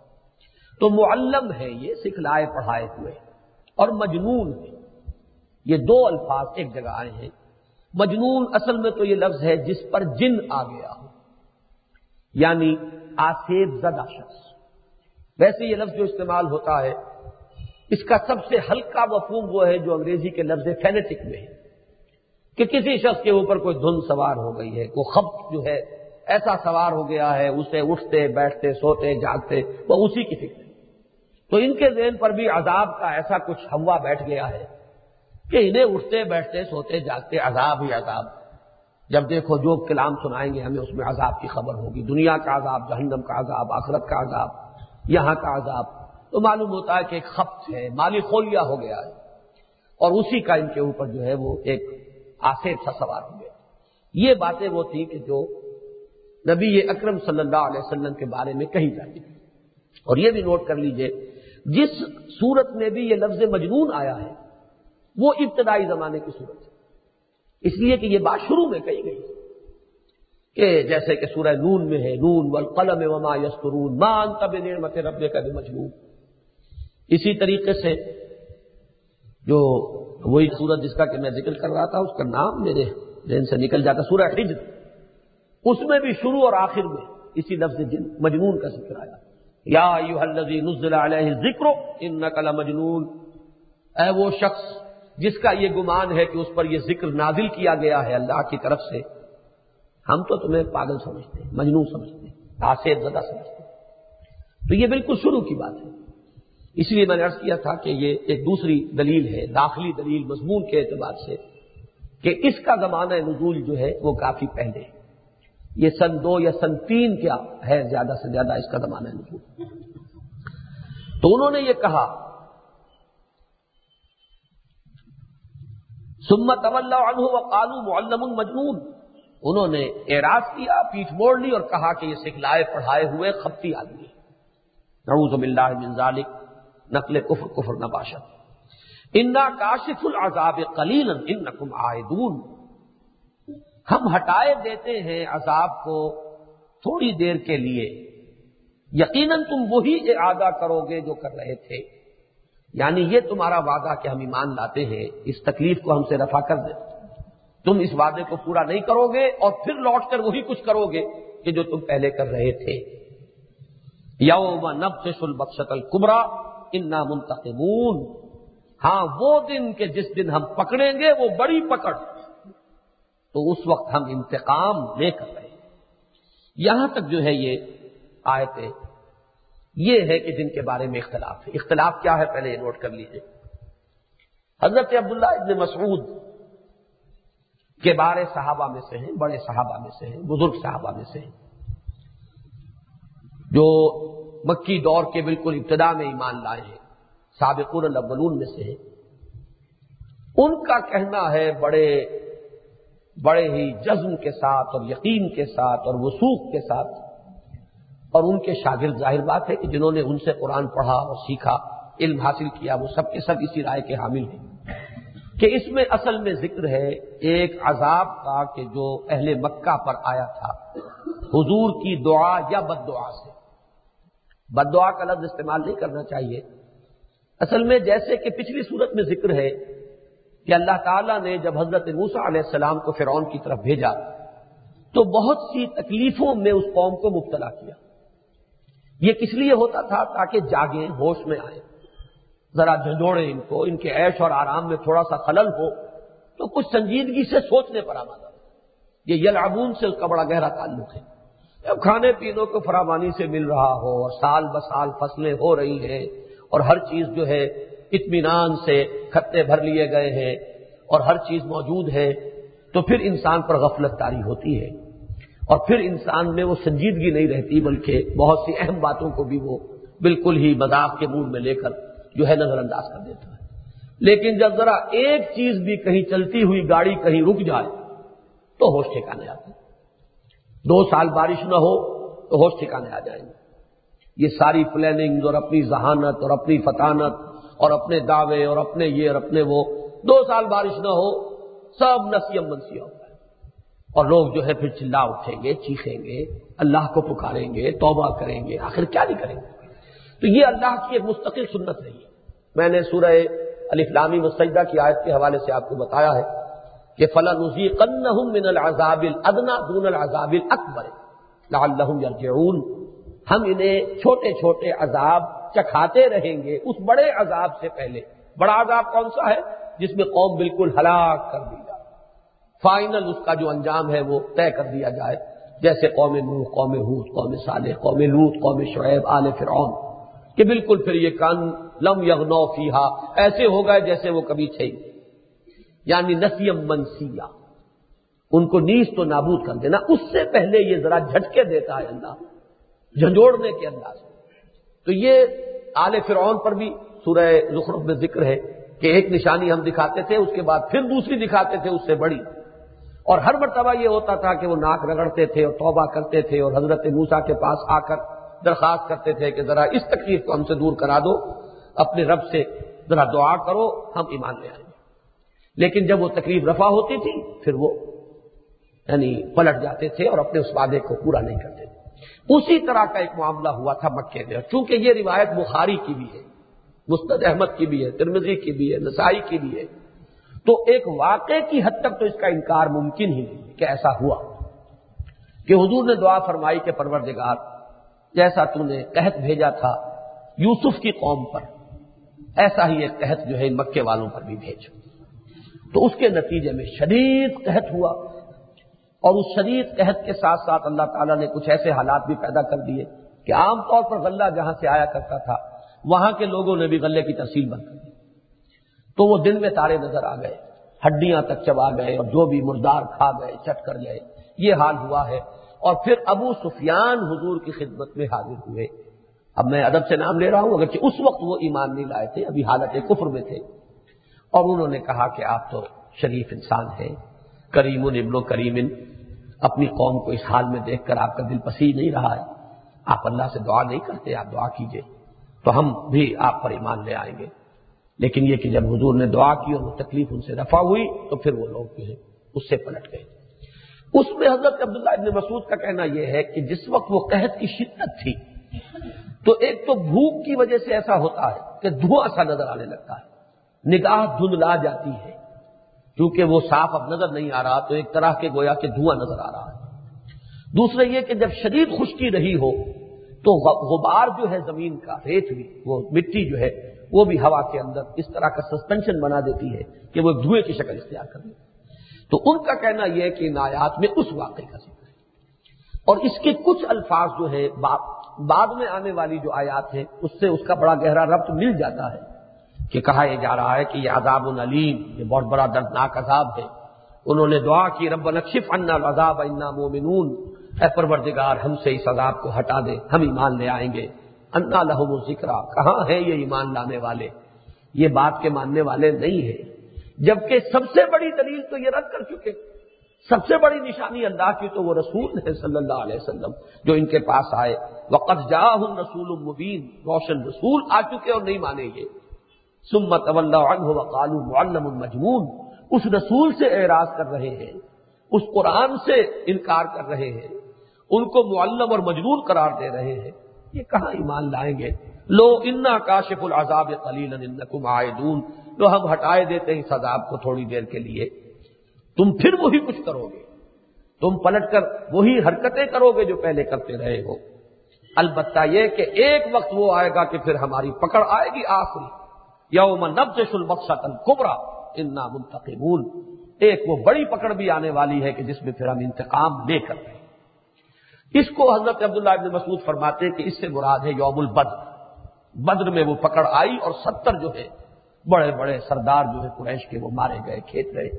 تو یہ گویا کہ بدشت القبرا کی ان کی تعبیر ہے اور دھوئیں کی تعبیر وہ کر رہے ہیں اس عہد کے عالم میں بھوک کی وجہ سے۔ جو دھواں سا نظر آتا تھا اور نگاہیں جو ہے جو ان لوگوں کی بینائی جو ہے، وہ دھندلا گئی تھی، اس کو تعبیر کیا گیا یا دھوئیں سے۔ یہ ہے رائے حضرت عبداللہ ابن مسعود کی رضی اللہ تعالی عنہ۔ لیکن اس کے بالکل برعکس رائے ہے حضرت عبداللہ ابن عباس رضی اللہ تعالی عنہما۔ ان کا ایک خاص مقام بھی ہے تفسیر کے ضمن میں، حبر الامہ۔ اور ان کے لیے حضور نے خصوصی دعا کی اللہ فقے ہو فدین والم تعویل پروردگار اس نوجوان کو دین کا فہم اور دین کی سمجھ عطا فرما۔ اور قرآن کی تعویل یعنی قرآن کے الفاظ کو اس کے حقیقی مفہوم کی طرف لے جانا، تعویل کی اصل معنی یہ ہے۔ اس علم سے اس نوجوان کو وافر حصہ عطا فرما۔ تو حضور نے جس کے لیے خصوصی دعا کی ہو، ان کی طرف زیادہ رجوع ہوا ہے تفسیر کے معاملات میں۔ ان کی رائے یہ ہے کہ یہ سارا ذکر جو ہے در حقیقت قیامت کا ذکر یہ دس نشانیاں ہیں قیامت کی۔ کہ جن کا نبی اکرم صلی اللہ علیہ وسلم ذکر کیا ہے۔ اب چونکہ یہ روایت مسلم شریف کی ہے، میں نے بتا دیا کہ وہ پہلی روایت کہ قحط کا واقع ہونا، یہ ہے بخاری کی روایت۔ لہذا صنعت کے اعتبار سے یہ چیز کہ وہ واقعہ ہوا، یہ ناقابل تردید ہے۔ البتہ یہ کہ اس واقعے کا تعلق ان الفاظ سے ہے یا نہیں، یہ بات بالکل دوسری واقع کا ہونا اور ہے، اور یہ کہ وہی واقعہ یہاں پر مذکور ہے، یہ بالکل دوسری بات اسی طریقے سے دس نشانیاں جو ہے قرب قیامت کی وہ حضور نے گنوائی اور یہ مسلم شریف کی روایت ہے۔ بہت پختہ روایت ہے۔ قیامت نہیں آئے گی جب تک کہ یہ دس چیزیں ظاہر نہ ہو لیں۔ ان میں سے ایک ہے یہ دھواں۔ پہلی ہے سورج کا مغرب سے طلوع ہونا۔ پھر یہ دابت الارض۔ اس کا کیا مفہوم ہے؟ یہ تو اب جب یہ حقائق سامنے آئیں گے تبھی واضح ہوگا۔ کہ چوپایا زمین کا چوپایا داب بت الرس وہ کیا ہوگا؟ ایک یہ دخان بہت بڑا دھواں ہوگا، جس کے بارے میں حضور نے فرمایا کہ وہ اہل ایمان پر تو صرف اتنا اثر کرے گا کہ انہیں زکام سا ہو جائے۔ لیکن یہ کہ کافروں کے اور منکروں کے اور مشرقوں کے وہ پورے وجود میں سرایت کرے گا اور ان کے جسم کے ہر منفذ سے، ہر سوراخ سے نکلے گا۔ نتنوں سے نکل رہا ہے، آنکھوں سے نکل رہا ہے، کانوں سے نکل رہا ہے، اور بھی جتنے بھی منفذ ہیں انسان کے جسم میں، ان سب سے وہ دھواں نکلے۔ اتنا ان کے وجود میں سرایت کرتا ہے۔ تو یہ ہے تیسری وہ دس کی فہرست میں نمبر تین پر یہ ہے۔ چوتھے پھر یاجوج اور پانچویں ماجوج، ان کا خروج۔ پھر چھٹے نمبر پر ہے حضرت مسیح علیہ السلام کا مزور پھر تین خصف ہیں، زمین دھسے گی۔ ایک خص مشرق میں ہوگا، ایک مغرب میں ہوگا، ایک جزیرہ نما عرب میں ہوگا۔ اور آخری دسویں نشانی ہے کہ ایک آگ ہوگی جو یمن سے بھڑکے گی اور وہ پھیلتی چلی جائے گی اور لوگوں کو آگے ہانکتی ہوئی میدان حشر تک لے جائے گی، محشر تک لے جائے گی۔ اب یہ دس آیات ہیں جن کا ذکر مسلم شریف کی روایت میں ہے۔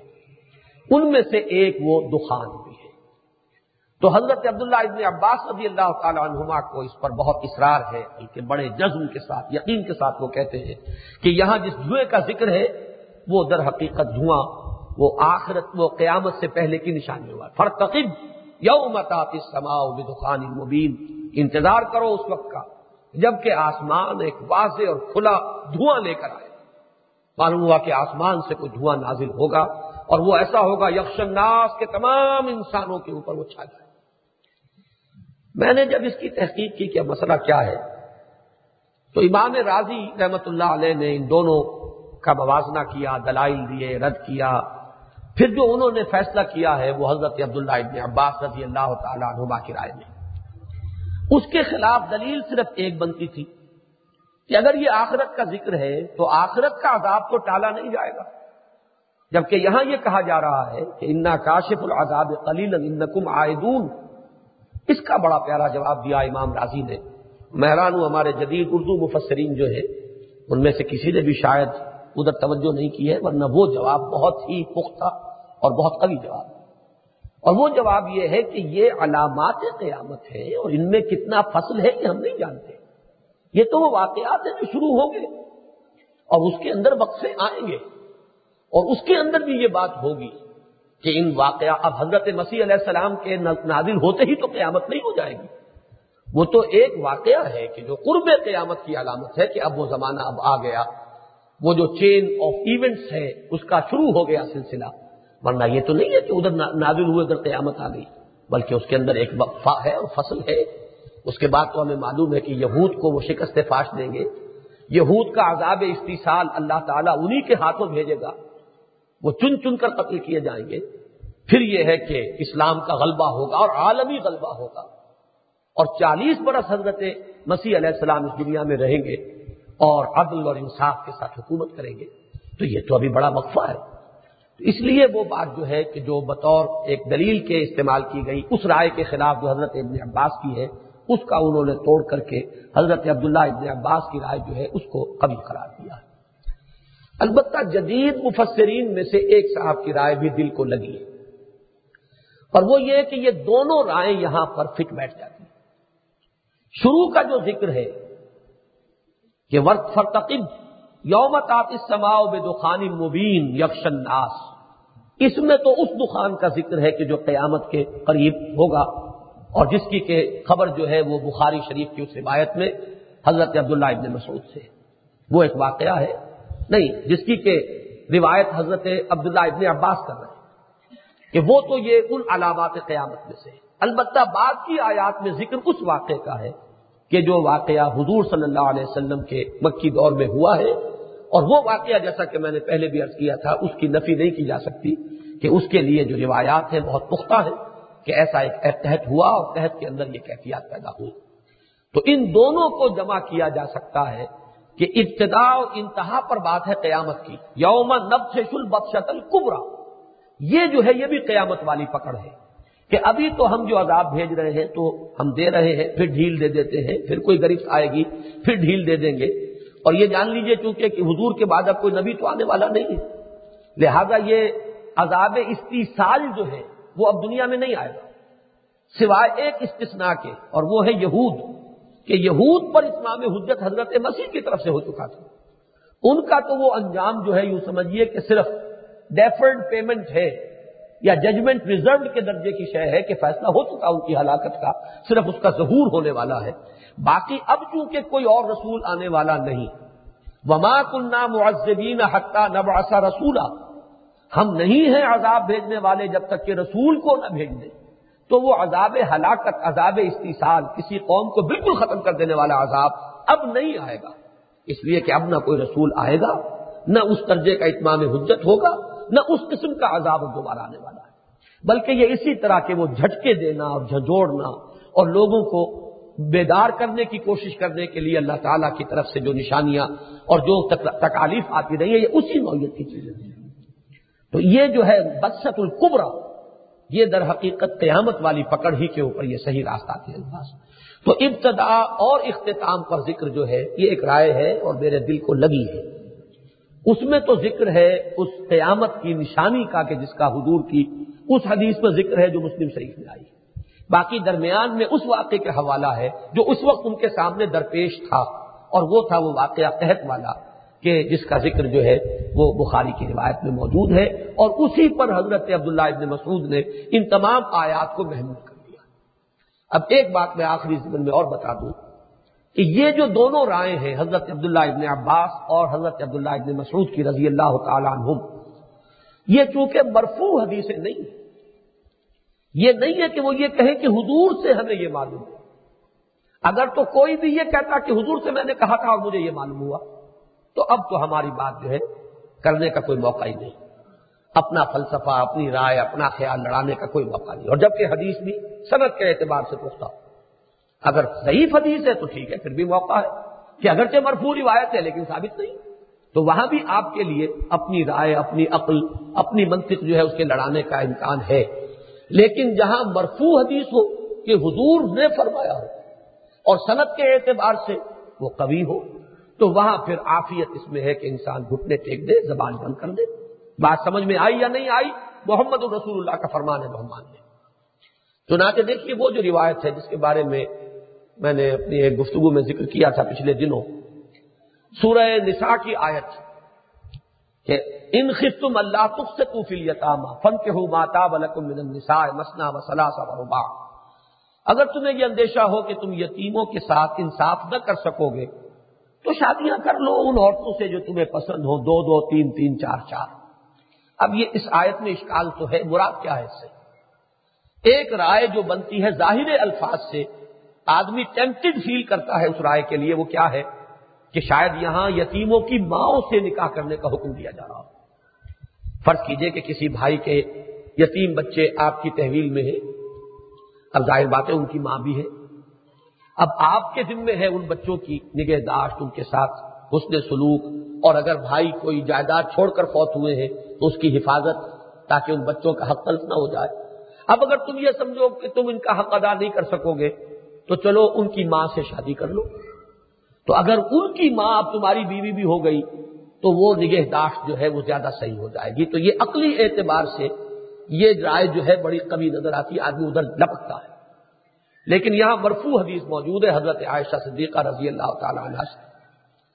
ان سے پوچھا کہ انہوں نے کہا کہ میں نے حضور سے پوچھا، حضور نے مجھے یہ بتایا اس کا مفہوم کہ اس سے مراد یہ ہے کہ اگر تم یتیم لڑکیوں سے نکاح کر کے یہ اندیشہ محسوس کرو کہ ان کا حق ادا نہیں کر سکو گے۔ اس لیے کہ بہرحال وہ جو معاشرہ، قبائلی معاشرہ تھا، اور آج بل بھی ہمارے ہاں خاص طور پر دیہاتی معاشرے میں، عورتوں کے حقوق کی نگہداشت کرنے والے وہ ہوتے ہیں ان کے پچھلے ان کے بھائی ہوں، ان کے والد ہوں، تو وہ ان کے حقوق کے لیے کھڑے ہو سکتے ہیں۔ ان کے اوپر کوئی زیادتی ہو تو کوئی ان کی طرف سے بولنے والا ہے۔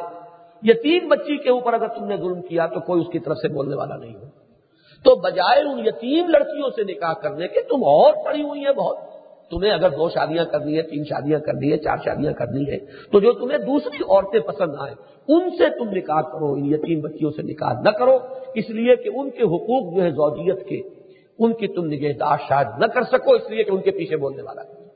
اب یہ وہ رائے ہے کہ جو مرفوع ہے اور اس کی صنعت مضبوط ہے۔ یہاں اس کے سوا کچھ اور کہنا جو ہے وہ بات غلط ہو جائے گی۔ ویسے دلائل اور بھی ہے اس کے کہ سورہ نساء میں پھر وہ دوبارہ وہ مضمون آیا ہے دوہرا کر۔ اس کے بارے میں معلوم ہوتا ہے کہ صحابہ کو بھی اشکال تھا۔ پوچھا تو پھر ایک آیت مزید نازل ہوئی۔ لیکن یہ کہ بہرحال اس دور کا ایک ریشنلزم ہے۔ وہ عقلی طور پر جو بات اچھی لگی تھی اس کو ایک آدمی اختیار کرتا ہے جم جاتا ہے۔ تو یہ میں نے ارض کیا کہ یہاں پہ ہمیں اصول سمجھ لینا چاہیے کہ قرآن کی تفسیر میں اگر کوئی مرفوع قول حضور کا مل جائے، حدیث مرفوع، اور اس کی صنعت بھی قوی تو پھر چپ ہونا چاہیے، بولنا نہیں چاہیے، اور اسی کو قبول کر لینا چاہیے۔ لیکن اگر رائے یہ ہے کہ عبداللہ ابن مسعود کی ہے، وہ رائے ہے ان کی، ان کا اشتہاد ہے۔ تو لوگوں نے قبول نہیں کیا، کسی نے کیا، کسی نے نہیں کیا۔ حضرت عبداللہ ابن عباس کی رائے بھی ہو کوئی قبول کرے، نہ کرے۔ وہ اسے اپنی تعویل کہہ رہے ہیں، وہ حضور کی طرف اسے منسوب نہیں کر رہے۔ یہی وجہ ہے کہ ان آیات کے بارے میں ہمارے یہاں اختلاف رہا ہے اور چونکہ یہ دونوں جلیل القدر صحابہ میں سے ہیں، تو اس میں سے کسی کو بھی ہم جو ہے الزام تو نہیں دے سکتے، وہ وہ رائے لے لے یا یہ رائے لے لے۔ البتہ یہ ہے کہ اس میں تحقیق کر کے آدمی جب کوئی رائے قائم کرتا ہے، تو اس میں ظاہر بات ہے کہ اس کے لیے امکان ہے کہ وہ جس بات کو چاہے ترجیح دے اپنے دلائل کی بنیاد پر۔ اس لیے کہ کوئی بھی قول مرفوع حضور کا جو ہے وہ ہمارے ہم تک نہیں پہنچا ہے۔ بہرحال یہ آیات دوبارہ پڑھ لیجیے فرتقیب یومتا سما بے دخان مبین یکشناس عذاب علیم تو انتظار کرو اس وقت کا جبکہ آسمان ایک بڑا کھلا واضح دھواں لائے گا جو لوگوں کو ڈھانپ لے۔ اور لوگ پکار اٹھیں گے ہاضا عذاب علیم. یہ دو آیتوں کو اس رائے کے مطابق ہیں، اس قیامت کی نشانی سے متعلق۔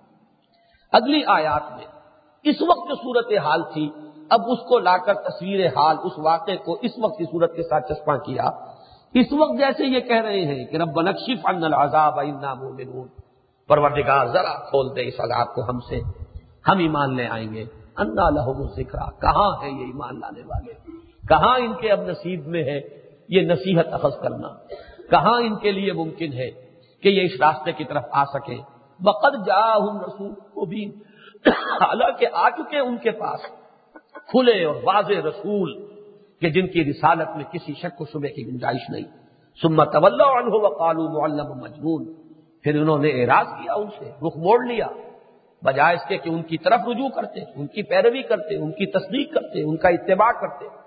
گردن موڑ لی، پیٹھ موڑ لی اور کہہ دیا، معلم المجنون یہ سکھلائے پڑھائے ہوئے آدمی ہے اور خپتی آدمی ہے معاذ اللہ سم معاذ اللہ۔ انا کاشف العذاب قلیلن ان کم آئے لو ہم ہٹا دیتے ہیں عذاب کو تم سے تھوڑی دیر کے لیے، لیکن تم پھر وہی ارادہ کرو گے۔ تم ہمیں معلوم ہے کہ تم بعد آنے والے نہیں ہو، لیکن یہ کہ ہم پھر تمہیں ایک چانس دے رہے ہیں۔ تم پر اتمام حجت کے لیے البتہ یوم نفتش البخشت القبرا اب یہ مضمون پھر چلا گیا اسی کی طرف۔ جب وہ وقت آئے گا جو ہماری اصل پکڑ کا وقت ہے، وہ قیامت کی گھڑی جب آئے گی، تو پھر یہ انا منتقمون، پھر ہم ہر ایک سے اس کے کیے کا بدلہ لے لیں۔ گے اس کے اعراض کی، انکار کی، پوری پوری سزا بھرپور اس کو دے کر رہے ہیں۔ ولقد فتنا قبل قوم فرعون۔ اب دیکھیے یہ دونوں جو مضمون آئے ہیں ان آیات میں میں غور کر رہا تھا کہ دونوں کا تعلق بن جاتا ہے ثابت صورت سے۔ علامات قیامت کے ضمن میں حضرت مسیح کے نصول کا ذکر ہے سورہ زخرف میں۔ انہو لعلم لہذا اس کا بھی ذکر، اس کا بھی جوڑ مل گیا کہ ان دس میں سے ایک کا ذکر ہے سورہ زخرف میں، نزول مسیح، اور ایک کا ذکر ہے دخان کا، وہ یہاں سورہ دخان میں۔ ہے پھر یہ کہ وہاں بھی ذکر تھا کہ قوم فرعون کے اوپر ہم نے یہ چھوٹے چھوٹے عذاب بھیجے تھے۔ انہیں جھنجھوڑنے کے لیے، جگانے کے لیے۔ تو یہاں بھی یہ واقعہ جو ہے قحط کا جو مکی دور میں آیا ہے، یہ اس کے ساتھ ایک مناسبت رکھتا ہے۔ تو ان دونوں صورتوں کے درمیان جو ایک تعلق ہے، زوجیت کا، جوڑے ہونے کا، وہ ان دونوں پہلوؤں سے یہاں مکمل ہے۔ وہاں بھی بنی اسرائیل کا ذکر آیا تھا، اب یہاں بھی بنی اسرائیل کا ذکر آ رہا ہے۔ ولقد فتنا قبل قوم فرعون۔ اور ہم نے آزمایا تھا ان سے پہلے قوم فرعون۔ کو فتنے میں ڈالا تھا، آزمایا تھا، کسوٹی پر پرکھا تھا۔ اس لیے کہ رسول اور کتاب جہاں رحمت ہے، وہاں فتنہ بھی ہے۔ اس لیے کہ اگر تم اس پر ایمان لاؤ گے، تو رحمت ہی رحمت ہے۔ ایمان نہیں لاؤ گے، تو پکڑے جاؤ گے اور عذاب خدا بندی تمہیں اپنی لپیٹ میں لے لے گا۔ اس اعتبار سے گویا کہ وہ چیز ان کے لیے فتنہ کسے کہتے ہیں، جس پر کہ کسی کو پرکھا جا رہا ہو، کسوٹی جس پر کہ کسی کو آزمایا جائے، تو وہ فتنہ بلکت فتنہ قبل ہوں قوم فرعون. وجا ہوں رسول الکریم اور ان کے پاس بھی ایک باعزت رسول آئے تھے، حضرت موسا علیہ السلاۃ والسلام. اسی طرح ہم نے آزمایا تھا، فتنے میں ڈالا تھا قوم فرعون کو، اور ان کے پاس بھی آئے تھے ایک رسول کریم. ان ادو عباد اللہ. یہاں یہ نوٹ کر لیجیے کہ ان چند آیات میں حضرت موسا اور فرعون کے مابین جو ایک طویل کشمکش ہوئی ہے اس کے کچھ بہت اہم لینڈ مارکس ہیں جن میں فاصلہ بہت ہے۔ لیکن یہاں ذکر ایسے ہو رہا ہے کہ جیسے وہ ایک ہی محفل کے اندر گفتگو ہو رہی وہ اس کے اندر بڑا وقفہ ہے۔ مختلف سٹیجز آئے ہیں اس معاملے کے۔ مختلف مراحل سے وہ کشمکش گزری تو اس کو ذہن میں رکھیے گا کہ اگرچہ یہاں روانی کے ساتھ اس کے اہم لینڈ مارکس جو ہے اس پوری داستان کے، ان کو ایسے پرو دیا ہے موتیوں کی طرح ایک دور کے اندر کہ اس میں یہ مغالطہ پیدا ہو سکتا ہے۔ اگر انسان تدبر نہ کرے کہ شاید یہ بالکل متصل واقعات ہیں۔ وہ آئے رسول کریم، ان ادو عباد اللہ انہوں نے یہ کہا، فرمایا، حوالے کر دو میرے اللہ کے بندوں کو یہ بات سمجھ لینے کی ہے کہ حضرت موسا علیہ السلام کی بےست بھی دوہری بےست تھی۔ جیسے حضور کی بےست دوہری بےست ہے۔ حضور کی بےست دوہری کس طرح ہے کہ بےست خصوصی الا اہل العرب؟ بےست عمومی الا جمی الناس الا یوم القیامہ۔ یہ بےست عامہ ہے، وہ بےست خاصہ۔ انی لرسول اللہ علیکم خاصتن و النا سے الا کاف النا سے کاف پتن ایک تو میری خاص طور پر بےست ہے تمہاری طرف اور پوری نو انسانی کے لیے میری بےست عامہ۔ تو حضرت موسا کی بھی دو بےستیں تھیں۔ ایک بےست تھی الا فرعون، ایمان لائیں، دعوت دو انہیں، ایمان لائیں۔ اور ایک بےست تھی الا بنی اسرائیل۔ بنی اسرائیل کو دعوت ہے، ان کی تربیت ہے، ان کا تزکیہ ہے۔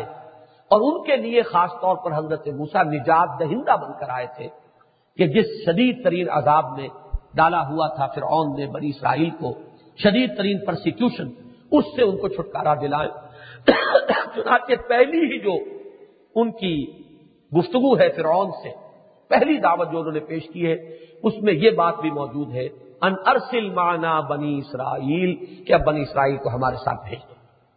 اس کا وہ تاریخی پس منظر ہے کہ یہ یہاں کے رہنے والے نہیں ہیں۔ چند صدیوں پیشتر حضرت یوسف علیہ السلام کے زمانے میں یہ کنعان سے آ کر یہاں آباد ہوئے تھے۔ اس وقت ان کا یہاں پر سواگت کیا گیا تھا، خیر مقدم کیا گیا تھا، خوش آمدید کہا گیا تھا۔ اس لیے کہ اس وقت کا بادشاہ مصر جو ہے وہ حضرت یوسف کا معتقد ہو گیا تھا۔ یہ تو ثابت نہیں ہوتا کہ ایمان لایا ہو حضرت یوسف علیہ السلام پر۔ لیکن یہ کہ معتقد یقیناً تھا۔ تو اس نے ان کو جب کہا کہ اپنے سب گھر والوں کو یہاں آباد کر دیجیے، تو وہ سب کے سب جو ہے آ کر بارہ خاندان بھائیوں کے جو تھے ان کے، وہ وہاں آ کر آباد ہو گئے۔ حضرت یعقوب علیہ السلام بھی آ گئے، ان کی والدہ بھی آ گئی حضرت یوسف کی۔ یہ خاندان آباد ہوا اور بہترین جو زمین تھی، جشن کا علاقہ کہلاتا ہے، اس کو ان کے حوالے کیا گیا۔ گویا کہ یہ پیر زادے کی حیثیت میں رہے۔ گا حضرت یوسف کی حیثیت، پیر کی بادشاہ کا پیر۔ اور یہ پیر زادے ہیں، یہ ان کے رشتہ دار ہیں، تو ان کو تقریباً دو سو سال ان کے بڑے ٹھاٹ، باٹ ایش آرام کے لیے۔ جو پیر زادوں کا ہوتا ہے اس کے بعد جب وہاں ایک انقلاب آیا، وہ انقلاب وہ ہے کہ جس کو آپ نیشنلسٹ ریولیوشن کہیں گے۔ وہ جو اس وقت بادشاہ تھا، وہ اصل مصر کا رہنے والا، قبطی قوم کا نہیں تھا۔ وہ بھی باہری لوگ تھے جو آ کر وہاں پر اس وقت مصر پر قابض تھے۔ اور ایک سیاسی حکمت عملی بھی ہو سکتی ہے۔ کہ باہر سے لوگوں کو لا کر آباد کیا جائے تاکہ یہاں لوکل ریوولٹ اگر کوئی ہو، تو وہ جو باہر سے آیا ہوا بادشاہ ہے، اس کے بھی کوئی سپورٹرس ہو تو یہ معاملہ صرف لازم نہیں ہے کہ ارادت مندی کا ہی ہو، اس میں ایک پولیٹیکل ڈپلومیسی بھی ہو سکتی ہے اس بادشاہ کی، اس خاندان کی، کہ اگر یہاں سے کسی وقت کوئی اگر بغاوت اٹھے تو کوئی ہو ایسے لوگ کہ جو نسل ان سے علیحدہ ہوں اور وہ پھر ہماری مدد کر سکے لیکن جب وہ انقلاب آیا ہے اور پھر فرائنا کا دور دوبارہ آ گیا یہ تھے اصل میں ہکسوس کنگز کہلاتے، چرواہے بادشاہ۔ یہ فرعون نہیں تھے، فرعونوں کے خاندان پہلے ہیں اور بعد میں پھر فرائنا کا خاندان آ گیا۔ درمیان میں یہ ایک وقفہ ہے کہ جس میں ہکسوس کنگز، چرواہے بادشاہ، اور یہ اصل میں عربیون نسل تھے، عرب کے رہنے والے۔ عرب کے ریگدار ہی سے یہ لوگ چرانے والے جو ہے چونکہ صحرائی لوگوں کا تو پیشہ ہی ہوتا ہے، بھیڑ بکریاں پالنا اور چرانا۔ تو ہکسوس چرواہے بادشاہ، یہ چرواہے آ کر وہاں پر بادشاہ بن گئے۔ انہوں نے ان کو آباد کیا، دو سو سال لگ بھگ ان کے بڑے عیش میں گزرے۔ اس کے بعد جب وہ نیشنلسٹ ریولیوشن آ گیا، اس خاندان کی حکومت ختم ہو گئی۔ اب لوکل جو قیمتی تھے، ان کا فرائنا کا دور آیا۔ تو اب ان کو پھر انتقام لینا شروع کیا گیا جی، اب ان کے اوپر برے دن آئے، سخت دن آئے۔ ان سے بیگاریں لی گئیں، تشدد کیا گیا۔ یہ سارا سلسلہ تھا کہ جس میں پھر اللہ تعالیٰ نے حضرت موسا کو مبوس فرمایا۔ اور وہ دوہری بےسط کے ساتھ آئے کہ فرعون کے لیے وہ رسول بنے اس معنی میں کہ ایمان لاؤ اور اس ظلم سے باز آ جاؤ۔ اور اس بنی اسرائیل کے لیے، اپنی قوم کے لیے وہ نجات دہندہ بن کر آئے۔ ان ارسل مانا بنی اسرائیل، بڑا ہی ایک سادہ سا اور بہت ہی جو سمجھیے معقول مطالبہ تھا کہ یہ باہر کے لوگ تھے۔ تو تم انہیں واپس جانے دو، جہاں سے یہ آئے تھے وہاں جائیں۔ تم نے جس طرح ظلم کی چکیوں میں پیسا ہوا ہے، یہ سلسلہ ختم ہونا چاہیے یہاں اس کو کہا گیا، نرسل مانا بنی اسرائیل تو قرآن مجید میں کئی مقامات پر ہیں۔ یہاں اس کے لیے الفاظ ذرا بدل کر آئے ادو عباد اللہ اللہ کے بندوں کو میرے حوالے کر دو۔ جن کو تم ستا رہے ہو ظلم کی چکیوں میں پیس رہے ہو، انہیں میرے حوالے کر دو۔ انی لکم رسول نمین جان لو میں تمہارے لیے ایک امانت دار رسول ہوں۔ میں جو پیغام لے کر آیا ہوں، پوری امانت داری کے ساتھ پہنچا رہا ہوں، یہ اللہ کا پیغام ہے۔ لیکن یہ میری اپنی بات نہیں ہے، میں رسول ہوں، میں فرشتادہ ہوں پیغام بر اللہ کی طرف سے بھیجا ہوا تو اس میں دھمکی بھی ہے کہ ایسی بات نہ سمجھو کہ میرا مطالبہ رد کر دو یا قبول کر لو، کوئی فرق واقع نہیں ہوگا۔ تو میں تو اس شہنشاہ ارض و سما کا رسول ہوں، اس کا فرشتادہ اس کا بھیجا ہوا۔ کہ اس کی بات اگر تم نے رد کی تو تمہاری جان کے لالے پڑ جائیں۔ با اللہ تعالو اللہ، اور دیکھو، اللہ کے مقابلے میں سرکشی نہ کرو۔ یعنی رسول کا انکار گویا کہ اللہ کے مقابلے میں سرکشی بازی بازی، بارش بابا، ہم بازی کس سے مقابلہ کر رہے ہیں؟ اگر کوئی عام اللہ کا بندہ ہو، کوئی عام ولی اللہ ہو، اس کے ساتھ کوئی زیادتی ہو رہی ہو، تو بات اور ہوگی۔ لیکن جس کو کہ اللہ نے بھیجا ہو اپنے نمائندے کی حیثیت سے، اس کو چیلنج کرنا تو اللہ کو چیلنج کرنا ہے۔ یہ بالکل ایسے ہی آپ کو معلوم ہے کہ سفیر کا قتل جو ہے، وہ گویا کہ اعلان جنگ ہے۔ اس لیے کہ سفیر جو ہے وہ تو نمائندہ ہے۔ اس کے ساتھ تو وہ پوری جو حکومت ہے جس کو کہ وہ ریپرزینٹ کر رہا ہے، اس کی عزت جو ہے وہ اس کے ساتھ وابستہ ہے۔ یہی وجہ ہے کہ حضور کے ایک ایل سی کو شہید کر دیا گیا تھا، جس پر کہ حضور نے جنگ شروع کر دی۔ اور سلطنت روما کے ساتھ ٹکراؤ شروع اس لیے اس ایل سی کی شہادت جو ہے، اس کی وجہ سے پھر حضور نے وہ تین ہزار کا لشکر بھیجا۔ جنگ موتا ہوئی اور پھر حضور تیس ہزار کا لشکر لے کر تبوک خود تشریف لے اس کا سٹارٹنگ پوائنٹ جو ہے حضور نے جو اپنے پیغام پر بھیجے تھے، خطوط دے کر دعوتی نامہ مبارک، ان میں سے ایک ہے کہ جن کے ساتھ یہ معاملہ ہوا کہ انہیں شہید کر دیا گیا۔ اگرچہ ہرکل نے نہیں کیا، لیکن وہ ہرکل جو ہے، اس کا ایک باج گزار تھا۔ عرب تھا اصل میں، لیکن باج گزار تھا اسی رومی مملکت کا۔ اس نے شہید کیا۔ تو گویا کہ یہ بنیاد بن گئی اسلامی حکومت کی جنگ کی سلطنت روما کے ساتھ۔ تو یہاں وہ بات کہی جا رہی ہے، اللہ تعالو اللہ اللہ پر سب کے مخالف مقابلے میں سرکشی نہ کرو۔ انی آتی کم سلطان مبین، میں تمہارے پاس لانے والا ہوں، ایک بڑی کھلی مبین کا لفظ جو ہے، اس سورہ مبارکہ میں بار بار آ رہا ہے۔ رسول المبین کتاب المبین سلطان المبین میں تمہارے پاس دخان المبین میں تمہارے پاس لانے والا ہوں، تمہارے سامنے پیش کرنے والا ہوں۔ ایک کھلی سند ایک ثبوت، کھلا ثبوت۔ اس سے مراد ہے وہی جو بوجھ حضرت موسا علیہ السلام نے پیش فرمائے وہ انی اس تو بے ربی و رب کو منتر اور میں تو اللہ کی پناہ حاصل کر چکا ہوں۔ اس جو میرا بھی رب ہے اور تمہارا بھی رب ہے، اس سے کہ تم مجھے رجم کرو۔ اب یہ واقعہ جو ہے، یہ بہت بات کا ہے، جس کا کہ ہم سورہ مومن میں تفصیل سے پڑھ چکے ہیں۔ شروع میں تو یہ ہوا تھا بلکہ کہ فرعون کی قوم کے لوگوں نے مطالبہ کیا تھا فرعون سے کہ موسا کو قتل کر دو۔ کیوں تم نے چھوٹ دے رکھی ہے اسے؟ یہ تمہارے دین کو بدل دے گا، تمہاری سلطنت کی چولہے ڈھیلی کر دے گا، ہماری ساری روایات کو بدل دے گا۔ کیونکہ وہ تو دیکھ رہے تھے کہ عوام میں کس طرح حضرت موسا علیہ السلام کی بات پھیل گئی۔ کس طرح وہ جن کی ہمتیں بالکل ٹوٹ چکی تھی بنی اسرائیل کی، وہ پھر ایک نیوکلس انہیں مل گیا ہے جس کے گرد وہ جمع ہو رہے ہیں، منظم ہو رہے ہیں۔ تو اس سے سارے ہمارے جو ہیں مفادات ان پر زد پڑ گئی۔ تو کیوں تم ان کو چھوڑے ہوئے ہو؟ کیوں مہلت دے ہوئے تو فرعون جو ہے خود ریلیکٹنٹ تھا۔ اس کی تعویل، اس کی وجہ جو میری سمجھ میں آئی ہے وہ یہ ہے کہ ساتھ کھیلے ہوئے تھے۔ حضرت موسا علیہ السلام آخر فرعون کے محل میں پلے ہیں۔ وہ فرعون جو ہے کہ جس کی گود میں پلے ہیں، وہ تو اب بہت بوڑھا ہو چکا تھا اور وہ تخت و تاج اپنے بیٹے کے حوالے کر چکا تھا یہ بیٹا وہ ہے جو حضرت موسا کے ساتھ کھیلا ہے، پلا ہے، بڑھا ہے ہم جولی ہے۔ اور حضرت موسا کے بارے میں قرآن خاص بات یہ کہتا ہے، القیت علیہ کا محبت منی۔ ان کی شخصیت میں کوئی ایسا وصف اللہ نے رکھ دیا تھا کہ وہ لوگ لوگ ان کے بہت گرویدہ ہو گئے ان کی محبت دل میں پیدا ہو چنانچہ وہ جب بچہ جس کو قتل کرنے لگا تھا، وہ فرعون جب وہ دریا میں سے نکالے گئے ہیں، اس وقت آتا، القیت علیہ کا محبت منی۔ ایسی موہنی صورت تھی کہ وہ جو خواتین تھی محل کی، وہ سب کی سب جو ہے انتہائی اس اس پر یعنی فریفتہ ہو گئی اور پھر وہی بات جو ہے مؤثر ہو گئی کہ فرعون کے دل میں بھی وہ محبت پیدا ہوئی ہوگی کہ اس نے ہاتھ نہیں اٹھایا قتل کرنے کے لیے۔ تو ہم نے اپنی محبت کا، اپنی طرف سے محبت کا ایک عکس تم پر ڈال دیا تھا۔ بالقے تو علیہ کا محبت امنی یہ حضرت بوسا کی ایک خاص اللہ تعالیٰ کی طرف سے عطا کردہ ایک کیفیت تھی۔ تو یہ جو فرعون تھا، یہ در حقیقت ساتھ کا کھیلا ہوا ہم جولی اور اسے محبت تھی حضرت موسا علیہ السلام سے ذاتی محبت۔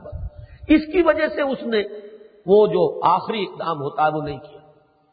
اور اس اس میں مہلت مل گئی حضرت موسا علیہ السلام۔ انہوں نے اپنی دعوت پھیلائی اور بات جو ہے آگے تک پھیل گئی۔ اب جب اس حد تک پھیل گئی کہ اسے محسوس ہوا میرا سنگاسن ڈول رہا ہے، تو اسے ہوش آئی اور اس نے فیصلہ کیا کہ اب میں قتل کر دوں۔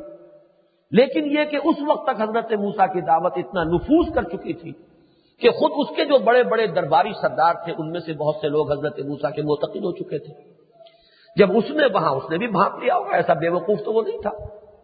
اس نے اندازہ کر لیا ہوگا کہ اب ہوا کا رخ کیا ہے، تو اس نے ایسے ہی حکم جاری نہیں کر دیا کہ قتل کر دو موسا کو۔ بلکہ اپنے دربار میں تجویز کے طور پر پیش کیا، ضروری عبد الموسا یہ سورہ مومن میں اسی سلسلے کی صورت ہے نا وہ، جس میں کہ تفصیل سے ہم پڑھ چکے ہیں کہ اس نے گویا کہ ریزولوشن رکھا کہ اب موسا کو قتل کر دینا چاہیے۔ تو یہ وہ کریٹیکل مومنٹ تھا کہ ایک بہت بڑے سردار قوم فرعون کے جو حضرت موسا پر ایمان لا چکے تھے اور وہ ابھی تک اپنے ایمان کو چھپائے ہوئے تھے، انہوں نے جب محسوس کیا کہ وہ نازک وقت اب آ گیا ہے ڈسائسو مومنٹ ہے، تو وہ کھڑے ہو گئے۔ انہوں نے جو تقریر کی ہے وہ سورہ مومن میں۔ وہاں یہ الفاظ آئے ہیں کہ اگر تم یہ فیصلہ کر ہی رہے ہو تو جان لو کہ میں تو اپنے پروردگار کی پناہ میں ہوں۔ تو یہ جملہ ہے اس مرحلے سے بتا دیا وہ اس تو بے ربی و رب کم انتر جمون کہ اگر تم مجھے رجم کرنے کا یا مجھے ہلاک کر دینے کا فیصلہ کر رہے ہو، تو جان لو کہ میں پناہ لے چکا ہوں۔ انی تو میں نے پناہ لی ہوئی ہے اپنے اس پروردگار کی جو تمہارا بھی پروردگار وہ تمہارا بھی مالک ہے اور میرا بھی مالک ہے۔ وہ علم تو میں بھی فاطا اور اگر تم مجھ پر ایمان نہیں لاتے ہو، تو مجھ سے دور ہٹ جاؤ، پرے ہٹ جاؤ۔ یعنی مجھے کوئی گزن پہنچانے کی کوشش مت کرو۔ یہ جانتے کہ میں جس عالمی مملکت کا میں سفیر ہوں۔ پہنچ گیا تو وہ تمہارے لیے کس درجے ہلاکت خیز معاملہ ہو جائے گا؟ اگر ایمان لاؤ تو اس میں تمہارے لیے عافیت ہے۔ لیکن اگر ایمان نہیں لاتے تب بھی میرے قریب نہ آؤ۔ مجھے کوئی گزن پہنچانے کی کوشش نہ کرو۔ مجھ سے دور رہو، علیحدہ رہو۔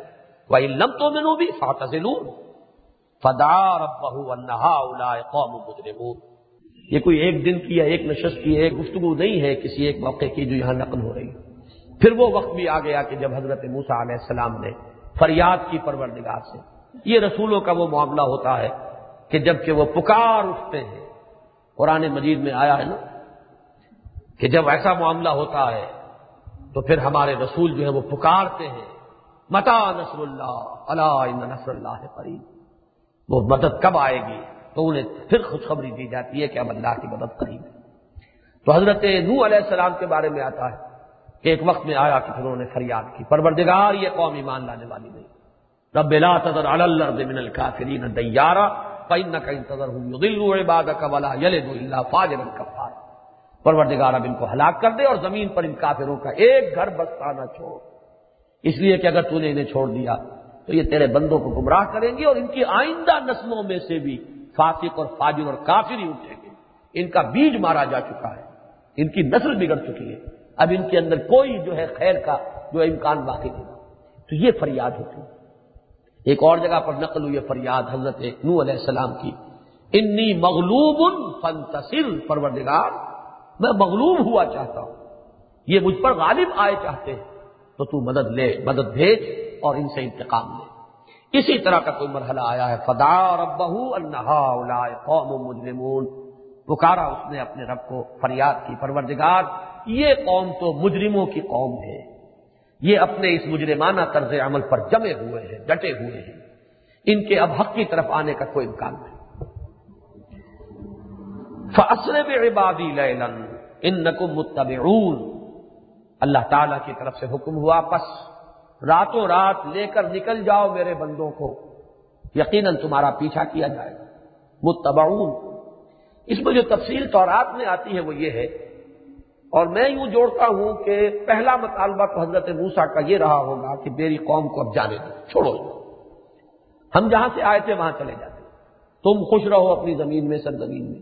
ایمان نہیں لاتے ہو تو جو انجام تمہارا ہوگا، تم جانے، جانو تمہارا رب جانے، اللہ جانے۔ اس قوم کو اب میرے حوالے کرو، میں لے جاؤں۔ لیکن تورات سے یہ معلوم ہوتا ہے کہ آخر کار ان کا مطالبہ یہ رہ گیا تھا کہ ہمیں ایک خاص عبادت کے لیے تین دن رات کے لیے صحرا میں جانے کی اجازت دے دو۔ ہمارا ایک خاص معاملہ ہے۔ ہمیں پروردگار سے دعا کرنی ہے۔ کوئی خاص مراسم عمودیت ہمیں بجا لانے ہیں اپنے دین کے مطابق۔ تو تین دن رات ہمیں صحرا میں، تنہائی میں نقو صحرا میں جا کر رہنا ہے۔ تو کم سے کم تین دن کی اجازت ہے اس کو بھی فرعون جو ہے وہ رد کرتا رہا۔ بار بار کی ان کی یہ پٹیشن جو ہے اور ان کی درخواست وہ ریجیکٹ ہوتی رہی۔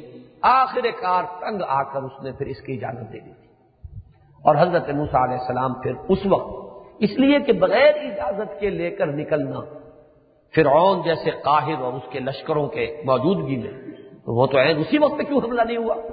کیوں نہیں انہیں تہ تیر کیا گیا؟ راتوں رات آخر چھ لاکھ کے قوم کا لے کر نکل جانا، تو اس طریقے سے تو ممکن نہیں۔ صرف گھوڑ سوار جو ہے جوان، وہ تو شاید نکل جائیں، وہ تو بچے، بوڑھے اور عورتیں اور مرد وہ سب کے سب پوری قوم، چھ لاکھ جو ہے، اور آپ نے اس کی پوری تفصیل دی گئی ہے۔ بک آف ایکسوڈس جو ہے، کتاب الخروج۔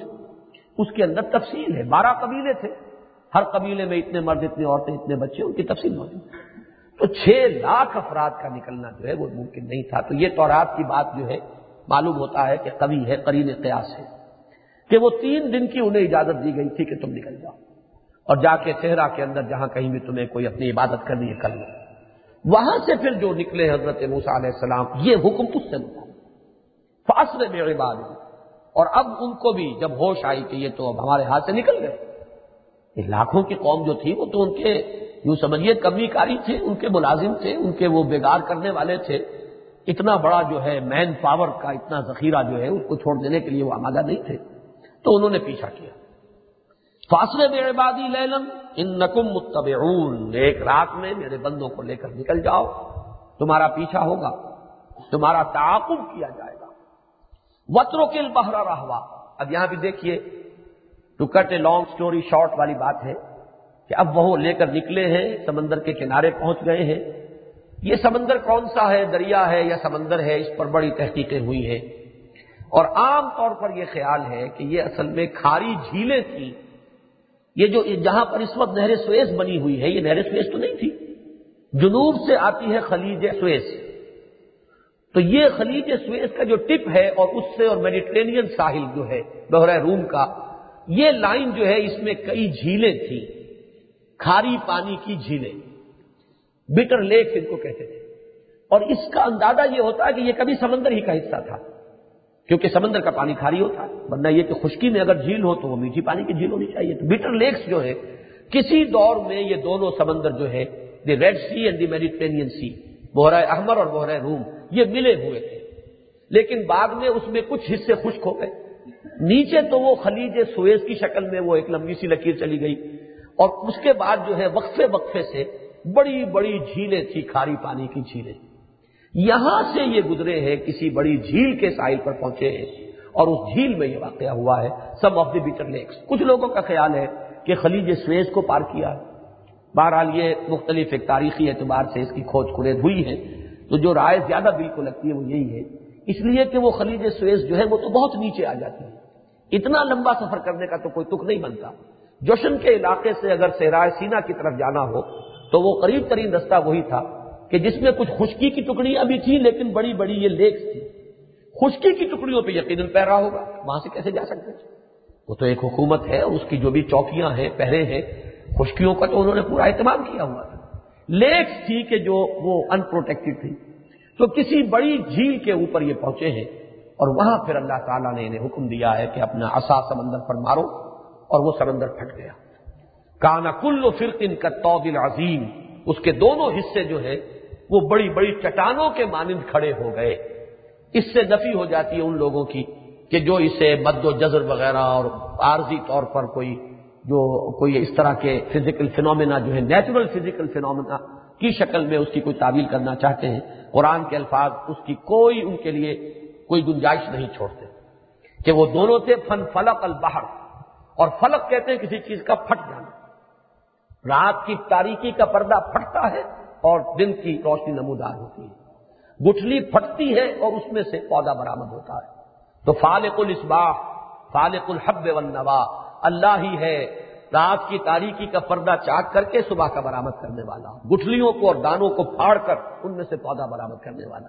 تو فن فلق البحر، سمندر پھٹ گیا۔ وہ کانا کلو فرقن کا عظیم۔ اور اس کے دونوں حصے جو ہے چٹانوں کے مانند کھڑے ہوئے اب اس میں کوئی تعویل کی گنجائش نہیں ہے۔ کوئی شخص ڈٹائی پر اتر آئے تو تعویل کرے، جیسے سر سید احمد خان نے کی ہے۔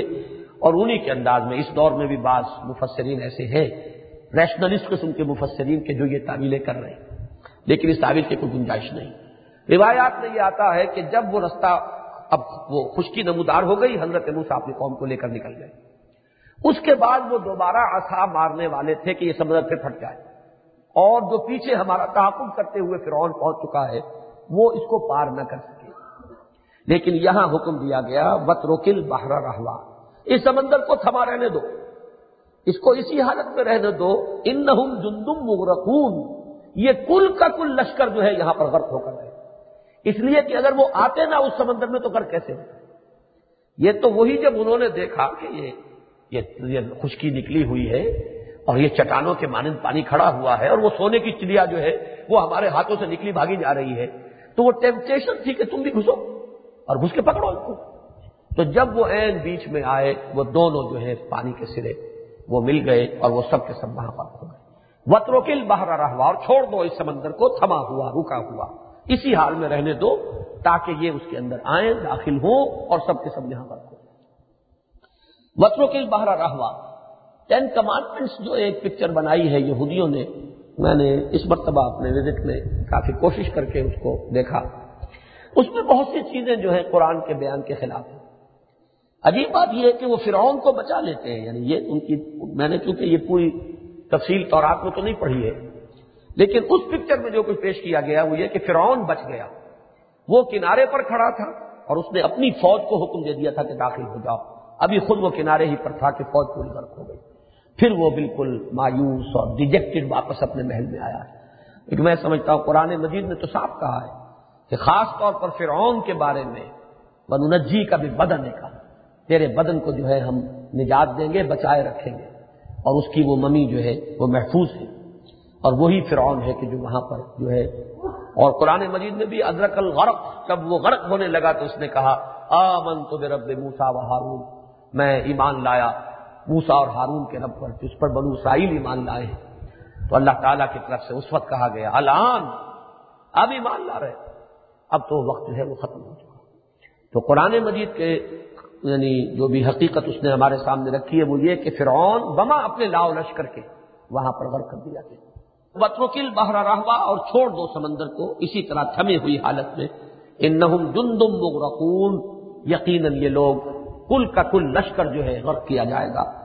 کم ترکو من جنات معیون کتنے انہوں نے چھوڑے باغات اور چشمے۔ یعنی اب وہ جو نعمتیں تھیں جس میں کہ یہ عیش کرتے رہے تھے، جو اللہ تعالیٰ نے ان پر انعام و اکرام کی بارش کی تھی، ان کے وہ باغات، ان کے باغیچے، ان کے محلات۔ کم ترک من جنات معیون کتنے باغات اور کتنے چشمے تھے جو انہوں نے چھوڑے۔ وہ ضرور ان و مقام کریم۔ اور کتنی کھیتیاں، کتنے بڑے بڑے فارمز تھے ان کے، کہ جو اب مالک نہ رہے، صرف وہ فارمز باقی رہ گئے۔ وہ مقام کریم، اور قیام کی جگہیں بڑی ہی باعزت محلات اونچے اونچے عالی شان حویلیاں، وہ سب جو ہے ان کو چھوڑے۔ وہ نامت ان کا انوفیہ پاکہین اور بے شمار وہ انعام اور نعمتوں کا وہ پورا سلسلہ کہ جس میں یہ لوگ عیش کیا کرتے تھے۔ کزا لکھ اب کزا لکھ اس کے بعد محضوف ہے۔ کزا لے کا یہی ہے انجام جو مجرموں کا ہوتا آیا ہے۔ یہ ہمیشہ سے اسی انجام تک وہ لوگ پہنچے ہیں کہ جنہوں نے رسولوں کی دعوت کو قبول کرنے سے انکار کیا۔ کہا وہ قوم نو ہو، قوم ہود ہو، قوم صالح ہو پال فرعون ہو۔ وہ اورس نہ قومن آفرین اور وارث بنا دیا ہم نے ان تمام چیزوں کا ایک اور قوم کو۔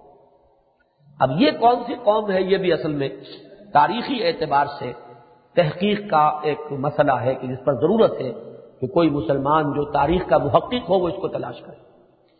اس لیے کہ مصریوں نے قمتیوں نے اپنی اصل جو تاریخ ہے اس میں سے اس حصے کو حذف کر دیا۔ بلکہ انہوں نے تو فرعون کی غرقابی کو بھی حذف کیا۔ یہ تو ضرور ان کی تاریخ میں ہے کہ وہ چلے گئے اور ہم نے ان کو نکال دیا، بنی اسرائیل کو ہم نے دفع کر دیا۔ اس لیے کہ وہی نیشنلسٹ جو انداز فکر ہے۔ اتنے بڑے واقعے کو وہ اپنے نیشنل پرائڈ کے خلاف سمجھتے ہیں کہ اس کو وہ محفوظ رکھیں کہ یہ تو ان کے لیے بہت ہی توہین آمیز واقعہ ہے اور بہت ہی عبرت انگیز واقعہ ہے۔ ان کی کمر ٹوٹ کر رہ گئی۔ تو اس کو انہوں نے چھپایا ہے۔ جو بھی تواریخ جو ہے مصر کی اپنی قدیم تواریخ، ان میں کوئی ذکر نہیں ملتا۔ اس واقعے کا ذکر نہیں ملتا۔ یہ تو ہے اس میں کہ بنی اسرائیل یہاں تھے، لیکن پھر ہم نے انہیں یہاں سے نکال دیا۔ لیکن وہ نکلے کس کیفیت میں تھے اور تم پر کیا بیتی تھی؟ یہ وہ چیز ہے کہ جس کو انہوں نے چھپا دیا۔ لیکن یہ کہ یہ بھی ظاہر ہوتا ہے کہ خلا تو نہیں رہ سکتا، بنی اسرائیل بھی چلے گئے اور فرعون اور اس کا سارا لاؤ لشکر بھی جو ہے ڈوب گیا اور ختم ہو گیا۔ تو یقیناً قریب کی کوئی قوم ہوگی کہ جس نے کچھ عرصے کے لیے وہاں حکومت کی۔ یہ ہے جس کا کہ قرآن اشارہ کر رہا ہے کزالک و اور قومن آخرین اس لیے کہ قومن آخرین سے جو ہے بہرحال بنی اسرائیل تو مراد نہیں ہو سکتے، وہ تو چلے گئے۔ اور نہ وہ اب جو فرائنا کی ان کی تو کمر ٹوٹ گئی۔ ان کے تو بڑے بڑے سردار مارے گئے، سارا لشکر ختم ہو گیا۔ ان کے بیس ہزار، تیس ہزاری جتنے بھی منصب دار تھے، ختم ہوئے۔ تو یہ یقیناً ایک خلا سا پیدا ہوا کہ جس کو یقیناً کسی قریب کی قوم نے۔ ہو سکتا ہے لیبینز آئے ہو کوئی اور ہو، کوئی سوڈان کی طرف سے کوئی قبیلہ آ گیا ہو۔ اور کچھ عرصے تک، ظاہر بات ہے کہ یہاں ان کے بچے تو تھے، ان کی بیویاں تھیں، ان کے گھرانے تھے۔ پھر کچھ عرصے کے بعد وہ ایک ان کے اندر دوبارہ ریزسٹنس موومنٹ اٹھی ہو اور انہوں نے پھر جو ہے ان کو نکال باہر کیا ہو اور پھر وہ فرائنا کا دور جو ہے اپنا اس کا تسلسل پھر چل پڑا ہو۔ تو یہ بالکل کرین قیاس ہے۔ انہوں نے اس درمیانی حصے کو بالکل حذف کر دیا۔ میرے نزدیک یہ اشارہ ہے، لیکن یہ چیلنج ہے کسی بھی محقق کے لیے۔ کہ اب وہ تاریخ کی اگر تحقیق کرتا ہے تو اس باب کو اگر وہ کھولے گا اور اس کی اقدا کشائی کرے گا تو یہ بھی قرآن مجید کی خدمت ہوگی کہ یہ اشارہ ہے قرآن نے جو دیا کہ کدال پاورسنا حق اومن آخرین فما بکت السما بڑا پیارا انداز ہے یہ۔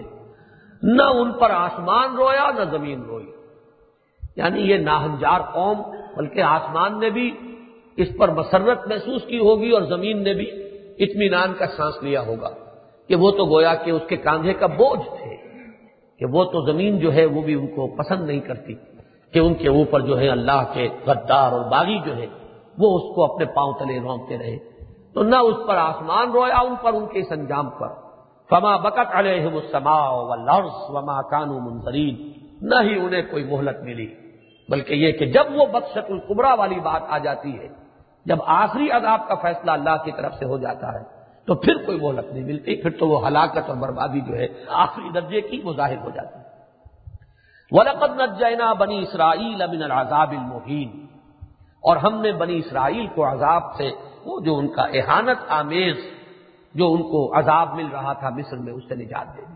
یہ گویا کہ نتیجہ ہے اس پوری داستان کا کہ حضرت موس علیہ السلام کو اللہ تعالیٰ نے بنی اسرائیل کے لیے نجات دہندہ بنا کر بھیجا۔ اور ان کے ساتھ اس طرح موجزانہ طریقے پر اس قوم کو وہاں سے نکلنے کے لیے اس کے حالات جو ہے وہ پیدا فرما دیے۔ من فرعون یعنی عذاب المحین کا یہ بدل ہے من فرعون یعنی نجات دی ہم نے بنی اسرائیل کو عذاب سے یعنی فرعون سے۔ فرعون گویا کہ ان کے لیے مجسم عذاب تھا۔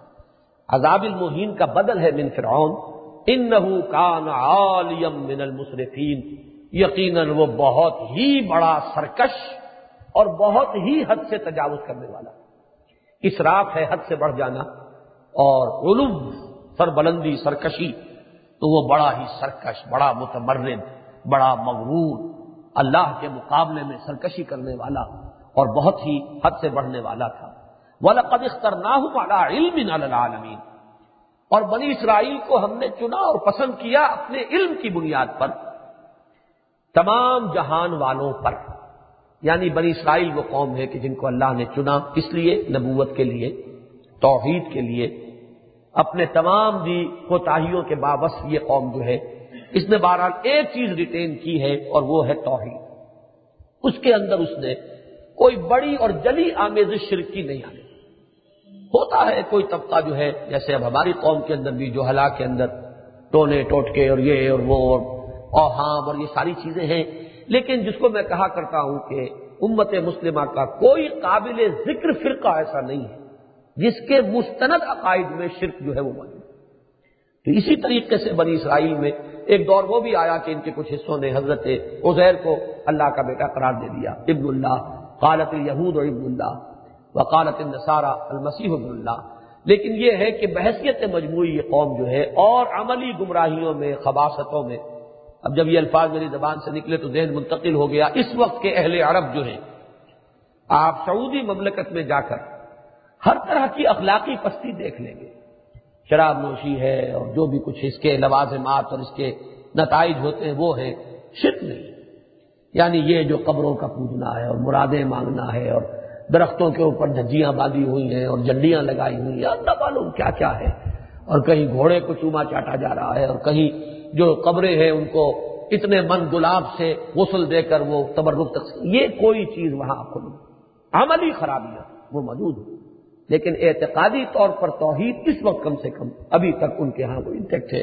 اور شیخ محمد بن عبد الوہاب جو ہے، ان کی جو تجدیدی ایک کوشش تھی، اس کے آثار کم سے کم اس درجے میں وہاں ابھی تک۔ رسومات ان کے ہاں نہیں۔ فوتیدگی ہے تو اس پر بس نماز جنازہ، اس کے بعد چھٹی ہوئی۔ اس کے بعد کوئی اور رسم وہ بچھا کر بیٹھ جانا اور تعزیت کے چکر لگنا، کچھ نہیں۔ ایسے بالکل لوگوں نے اپنے تجربات بتائے کہ ایک شخص کا جوان لڑکا جو ہے وہ ایکسیڈنٹ کی نظر ہو گیا۔ ان کے ایک دوست جو جنہوں نے مجھے واقعہ سنایا، وہ اس روز طائف سے باہر تھے۔ طائف کا وہ شخص تھا، کاروباری آدمی۔ اگلے روز ہی آئے، دوسرے ہی دن۔ گھر گئے تو دیکھ کے حیران رہ گئے، وہاں تو کوئی نہ پھوڑی ہے، نہ کوئی لوگ بیٹھے ہیں، نہ کوئی کچھ نہیں۔ دستک دی، معلوم ہوا کہاں ہے۔ شیخ تو دکان پہ معلوم ہوا، وہ تو اگلے روز اپنی دکان کھولے بیٹھا۔ وہاں وہ گئے اور جا کر انہوں نے کچھ تعزیت کے الفاظ کہنے چاہے۔ اور انہوں نے سنے ہی نہیں گدر اللہ گدر اللہ۔ اللہ کی تقدیر ہے، اللہ کی طرف سے فیصلہ ہو گیا۔ بس۔ یہ بات جو ہے، یقیناً ان کے یہاں موجود۔ تو بنی اسرائیل کے معاملے میں بھی یہ بات نوٹیبل ہے کہ اللہ تعالیٰ نے انہیں چنا۔ بہرحال اللہ کا چناؤ جو ہے، وہ الٹپ تو نہیں۔ تو دنیا کی جو قومیں بھی اس وقت موجود تھیں تو اس میں کوئی شک نہیں ہے تاریخی اعتبار سے کہ بدترین گھٹا ٹوپ اندھیرے جو ہے شرک کے مختلف اقسام، کہیں ستاروں کو پوجا جا رہا ہے، کہیں بدروحوں کو پوجا جا رہا ہے، کہیں جنات کو پوجا جا رہا ہے، کہیں نہ معلوم کس کس چیز کو پوجا گیا ہے۔ ہندوستان تو اس معاملے میں ایسی بازی لے گیا کہ کوئی چیز چھوڑی نہیں ہے کہ جسے انہوں نے پوجنا چھوڑا ہو۔ تو یہ معاملہ جو ہے بنی اسرائیل اس سے محفوظ ہے۔ تو والا قد اخترنا ہوں علم العالمین ہم نے انہیں چنا اور پسند کیا۔ تو اپنے علم کی بنیاد پر تمام جہان والوں پر وات ہے۔ نا من الآیات معافی ہے بلا مبین اور ہم نے انہیں وہ وہ نشانیاں اپنی دی کہ جس میں ان کے لیے کھلی آزمائش تھی، ابتلا تھا، امتحان تھا۔ اس لیے کہ جو بھی اللہ تعالیٰ کی طرف سے نعمت آتی ہے، وہ بھی ایک آزمائش ہے۔ جیسا کہ میں نے کہا کہ رسول کی بے سب بھی فتنا ہے، ابتلا ہے۔ اس لیے کہ جب تک رسول نہیں آتا، اس وقت تک تو گنجائش ہے کہ اللہ نرمی کرے، ڈھیل دے۔ رسول کے آنے کے بعد تب کوئی سوال نہیں۔ اب تو گویا کہ اگر نہیں مانو گے تو پکڑے جاؤ گے۔ عذاب ہلاکت جو ہے، وہ تمہارا مقدر بنے گا۔ اسی طرح بنی اسرائیل پر اس کے بعد جبکہ وہ مصر سے نکلے ہیں، اللہ تعالیٰ کے انعامات کی جو بارش ہوئی ہے، من و سلوا ہے۔ بھوک لگی ہے تو یہ غذا فراہم ہو گئی۔ دھوپ سے بچانے کے لیے وزل اللہ علیہ الغمام۔ تمہارے اوپر صاحبان جو ہے بادل کا ہم نے تاریخ کر دیا کہ جہاں جہاں جا رہا چھ لاکھ کا قافلہ سوچیے، کوئی معمولی بات نہیں۔ ایک لاکھ کے قافلے کا تو مجھے بھی تجربہ ہے۔ اس لیے کہ جب ہم آئے تھے پاکستان، تو حصار سے اور یہ جو سلیمان کی ہیڈ ورک سے، یہاں تک جس قافلے میں ہم نے سفر کیا ہے، وہ پچانوے ہزار نفوس پر مشتمل تھا۔ ایک لاکھ کا قافلہ۔ تو اس کا ہمیں اندازہ ہے کتنا بڑا وہ قافلہ ہوتا ہے۔ اس کی جو حرکت ہے، اس کے کیا کیا مسائل ہیں لاجسٹک پرابلمز ہیں، اس کا تو بڑا ایک انتظام تھا حکومت کی طرف سے ملٹری تھی آگے پیچھے۔ اس کے باوجود بھی حملہ ہو جاتا تھا، ادھر ادھر سے لوگ جو ہے آ کر کوئی لوٹ مار کرتے تھے یا کوئی جانی نقصان ہوتا تھا۔ تو یہ ایک لاکھ اور وہ چھ لاکھ تو چھ لاکھ کی موومنٹ ان کے لیے راشن۔ تو اللہ تعالیٰ نے اس لقو تقسیرا میں، جہاں کوئی چیز بچانے والی نہیں، کوئی سایہ کہیں، مہیا نہیں وزل اللہ علیکم الغمام وانزل اللہ علیکم المن وسلوا اور تم پر ہم نے من اور سلوا سے تمہاری غذا جو ہے تمہیں وہاں پہنچائی۔ اور کسی ایک پڑاؤ پر کہ جو کوہ تور کے دامن میں تھا، اب وہاں پانی کی قلت شدید، چھ لاکھ افراد کے لیے پانی۔ وہ عزت سستا ابو سال قوم ہی فقل نقد بیاسا کر حجر فن فجرت من حسنتا عشرت آئنا جب وہ قوم آئی اور چیخی چلائی موسا ہم پیاس سے مر رہے پانی کہاں سے آئے گا؟ تو ایک چٹان پر اس آسا کی ضرب سے بارہ چشمے علیحدہ علیحدہ، تاکہ لڑے نہ آپس میں یہ کہ کہیں پانی پینے پلانے پہ جھگڑا اور کہیں گھوڑا آگے بڑھانے پہ جھگڑا۔ قد عالم کلو اناسی مشربہ ہوں ہر قبیلے نے معین کر لیا کہ یہ ہمارا گھاٹ ہے، یہ ہمارا گھاٹ ہے، یہ ہمارا گھاٹ ہے۔ بارہ قبیلوں کے لیے بارہ چشمے جاری کر دیے۔ یہ ہے وہ جس کا ذکر کیا جا رہا ہے۔ بات ہے نا ہم من الآیات معافی ہے بلاؤم مبین پھر دیکھیے مبین کا لفظ۔ یہ ہر صورت کا اپنا ایک صوتی آہنگ، اس کا اپنا ایک انداز ہوتا ہے۔ ہم نے ان کو وہ وہ نشانیاں دی کہ جو جس میں ان کے لیے بڑی آزمائش تھی۔ یعنی ان انعامات کی قدر کرتے، اس پر اللہ کا شکر کرتے، یہ ایک روش تھی۔ انہوں نے سرکشی اختیار کی اور کیا کیا؟ انہوں نے بچڑے کو معبود بنایا۔ اور سامری نے جو فتنہ ان کے لیے پیدا کیا تھا، بڑی تعداد جو ہے ان کی، اس کی طرف مائل ہو گئی۔ پھر یہ وہ لوگ ہیں جنہوں نے جنگ سے انکار کیا۔ تو وہ اس میں، اس بلا میں، ابتلا میں جو ان کی ناکامیاں ہیں، یہ وہ ہے کہ جو سورہ بقرہ میں اور سورہ جو دوسری جو مدنی صورتیں ہیں، سورہ آراف میں جو مکی صورت ہے، ان کا ذکر ہے۔ یہاں ذکر جو ہے وہ ختم ہو رہا ہے بنی اسرائیل کا۔ اب یہاں میں آپ کو جو شروع میں میں نے اشارہ کیا تھا، یہاں اصل میں رکو کا نشان ہونا چاہیے۔ اس کے بعد دیکھیے، بالکل مضمون بدل رہا ہے۔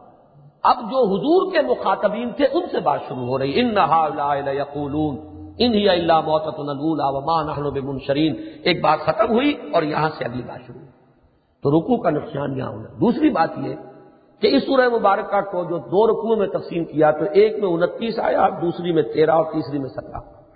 حالانکہ وہ انتیس آیات کے ساتھ اگر یہ اور تین آیات، چار آیات شامل کرتے اور پھر اس کو تقسیم کرتے اور جہاں حضرت موسا کا ذکر شروع ہوا تھا، وہاں سے دوسرا رکو شروع ہو جاتا۔ تو یہ ایک زیادہ جو ہے اس کے اندر ایک متوازن تقسیم ہو جائے تو رکوعوں کی جو تقسیم میں جو غلطیاں ہوئی ہیں، ان میں ایک بہت ہی نمایاں مثال یہ البتہ پھر میں دوبارہ دوہرا دوں، جو لوگ بعد میں آئے ہیں، کہیں لوگ چونک جائیں کہ میں قرآن میں غلطی نکال رہا ہوں۔ معاذ اللہ سما معاذ اللہ، یہ قرآن میں غلطی نہیں ہے۔ اس لیے کہ رکوعوں کی تقسیم جو ہے، یہ در حقیقت بعد میں لوگوں نے کی ہے۔ اس کا کوئی ذکر نہ حضور کے زمانے میں، نہ صحابہ کے زمانے میں۔ تو لوگوں کے اشتہاد میں تو خطا ہو سکتی ہے۔ رکوعوں کی تقسیم اور پاروں کی تقسیم کا کوئی تعلق نہ حضور سے، نہ صحابہ سے۔ یہ بات کی تقسیم۔ اس پر اگر ہم تنقید کریں تو وہ قرآن میں نقص نکالنا نہیں ہے، معاذ اللہ، بلکہ لوگوں نے جو تقسیم کی ہے اس میں نقص نکالنا۔ باقی جو ہے آیات، صورتیں اور حزب، یہ ہے وہ تقسیم کہ جو دور نبوی سے اور دور صحابہ سے چلی آ رہی ہے اور اس میں تو ہر ایک کے اندر اپنی اپنی جگہ پر حسن ہے اور ہر جگہ پر جمال اور کمال اور معنویت ہے۔ کس قدر حسن ترتیب ہے جو میں نے آپ کو بتائی ان احزاب میں ہے کہ تین، پانچ، سات، نو، گیارہ، تیرہ، اس طرح صورتیں گروپ ہو کر تقریباً مساوی حصے بن جاتے ہیں سات کہ جن کو انسان ایک ایک حصے کو روزانہ اگر تلاوت کر لے تو سات دن میں ایک ہفتے میں قرآن مجید کی تلاوت کو مکمل کرنے کا بارک اللہ علی و لکم قرآن العظیم و نفانی ویا کم بل آیات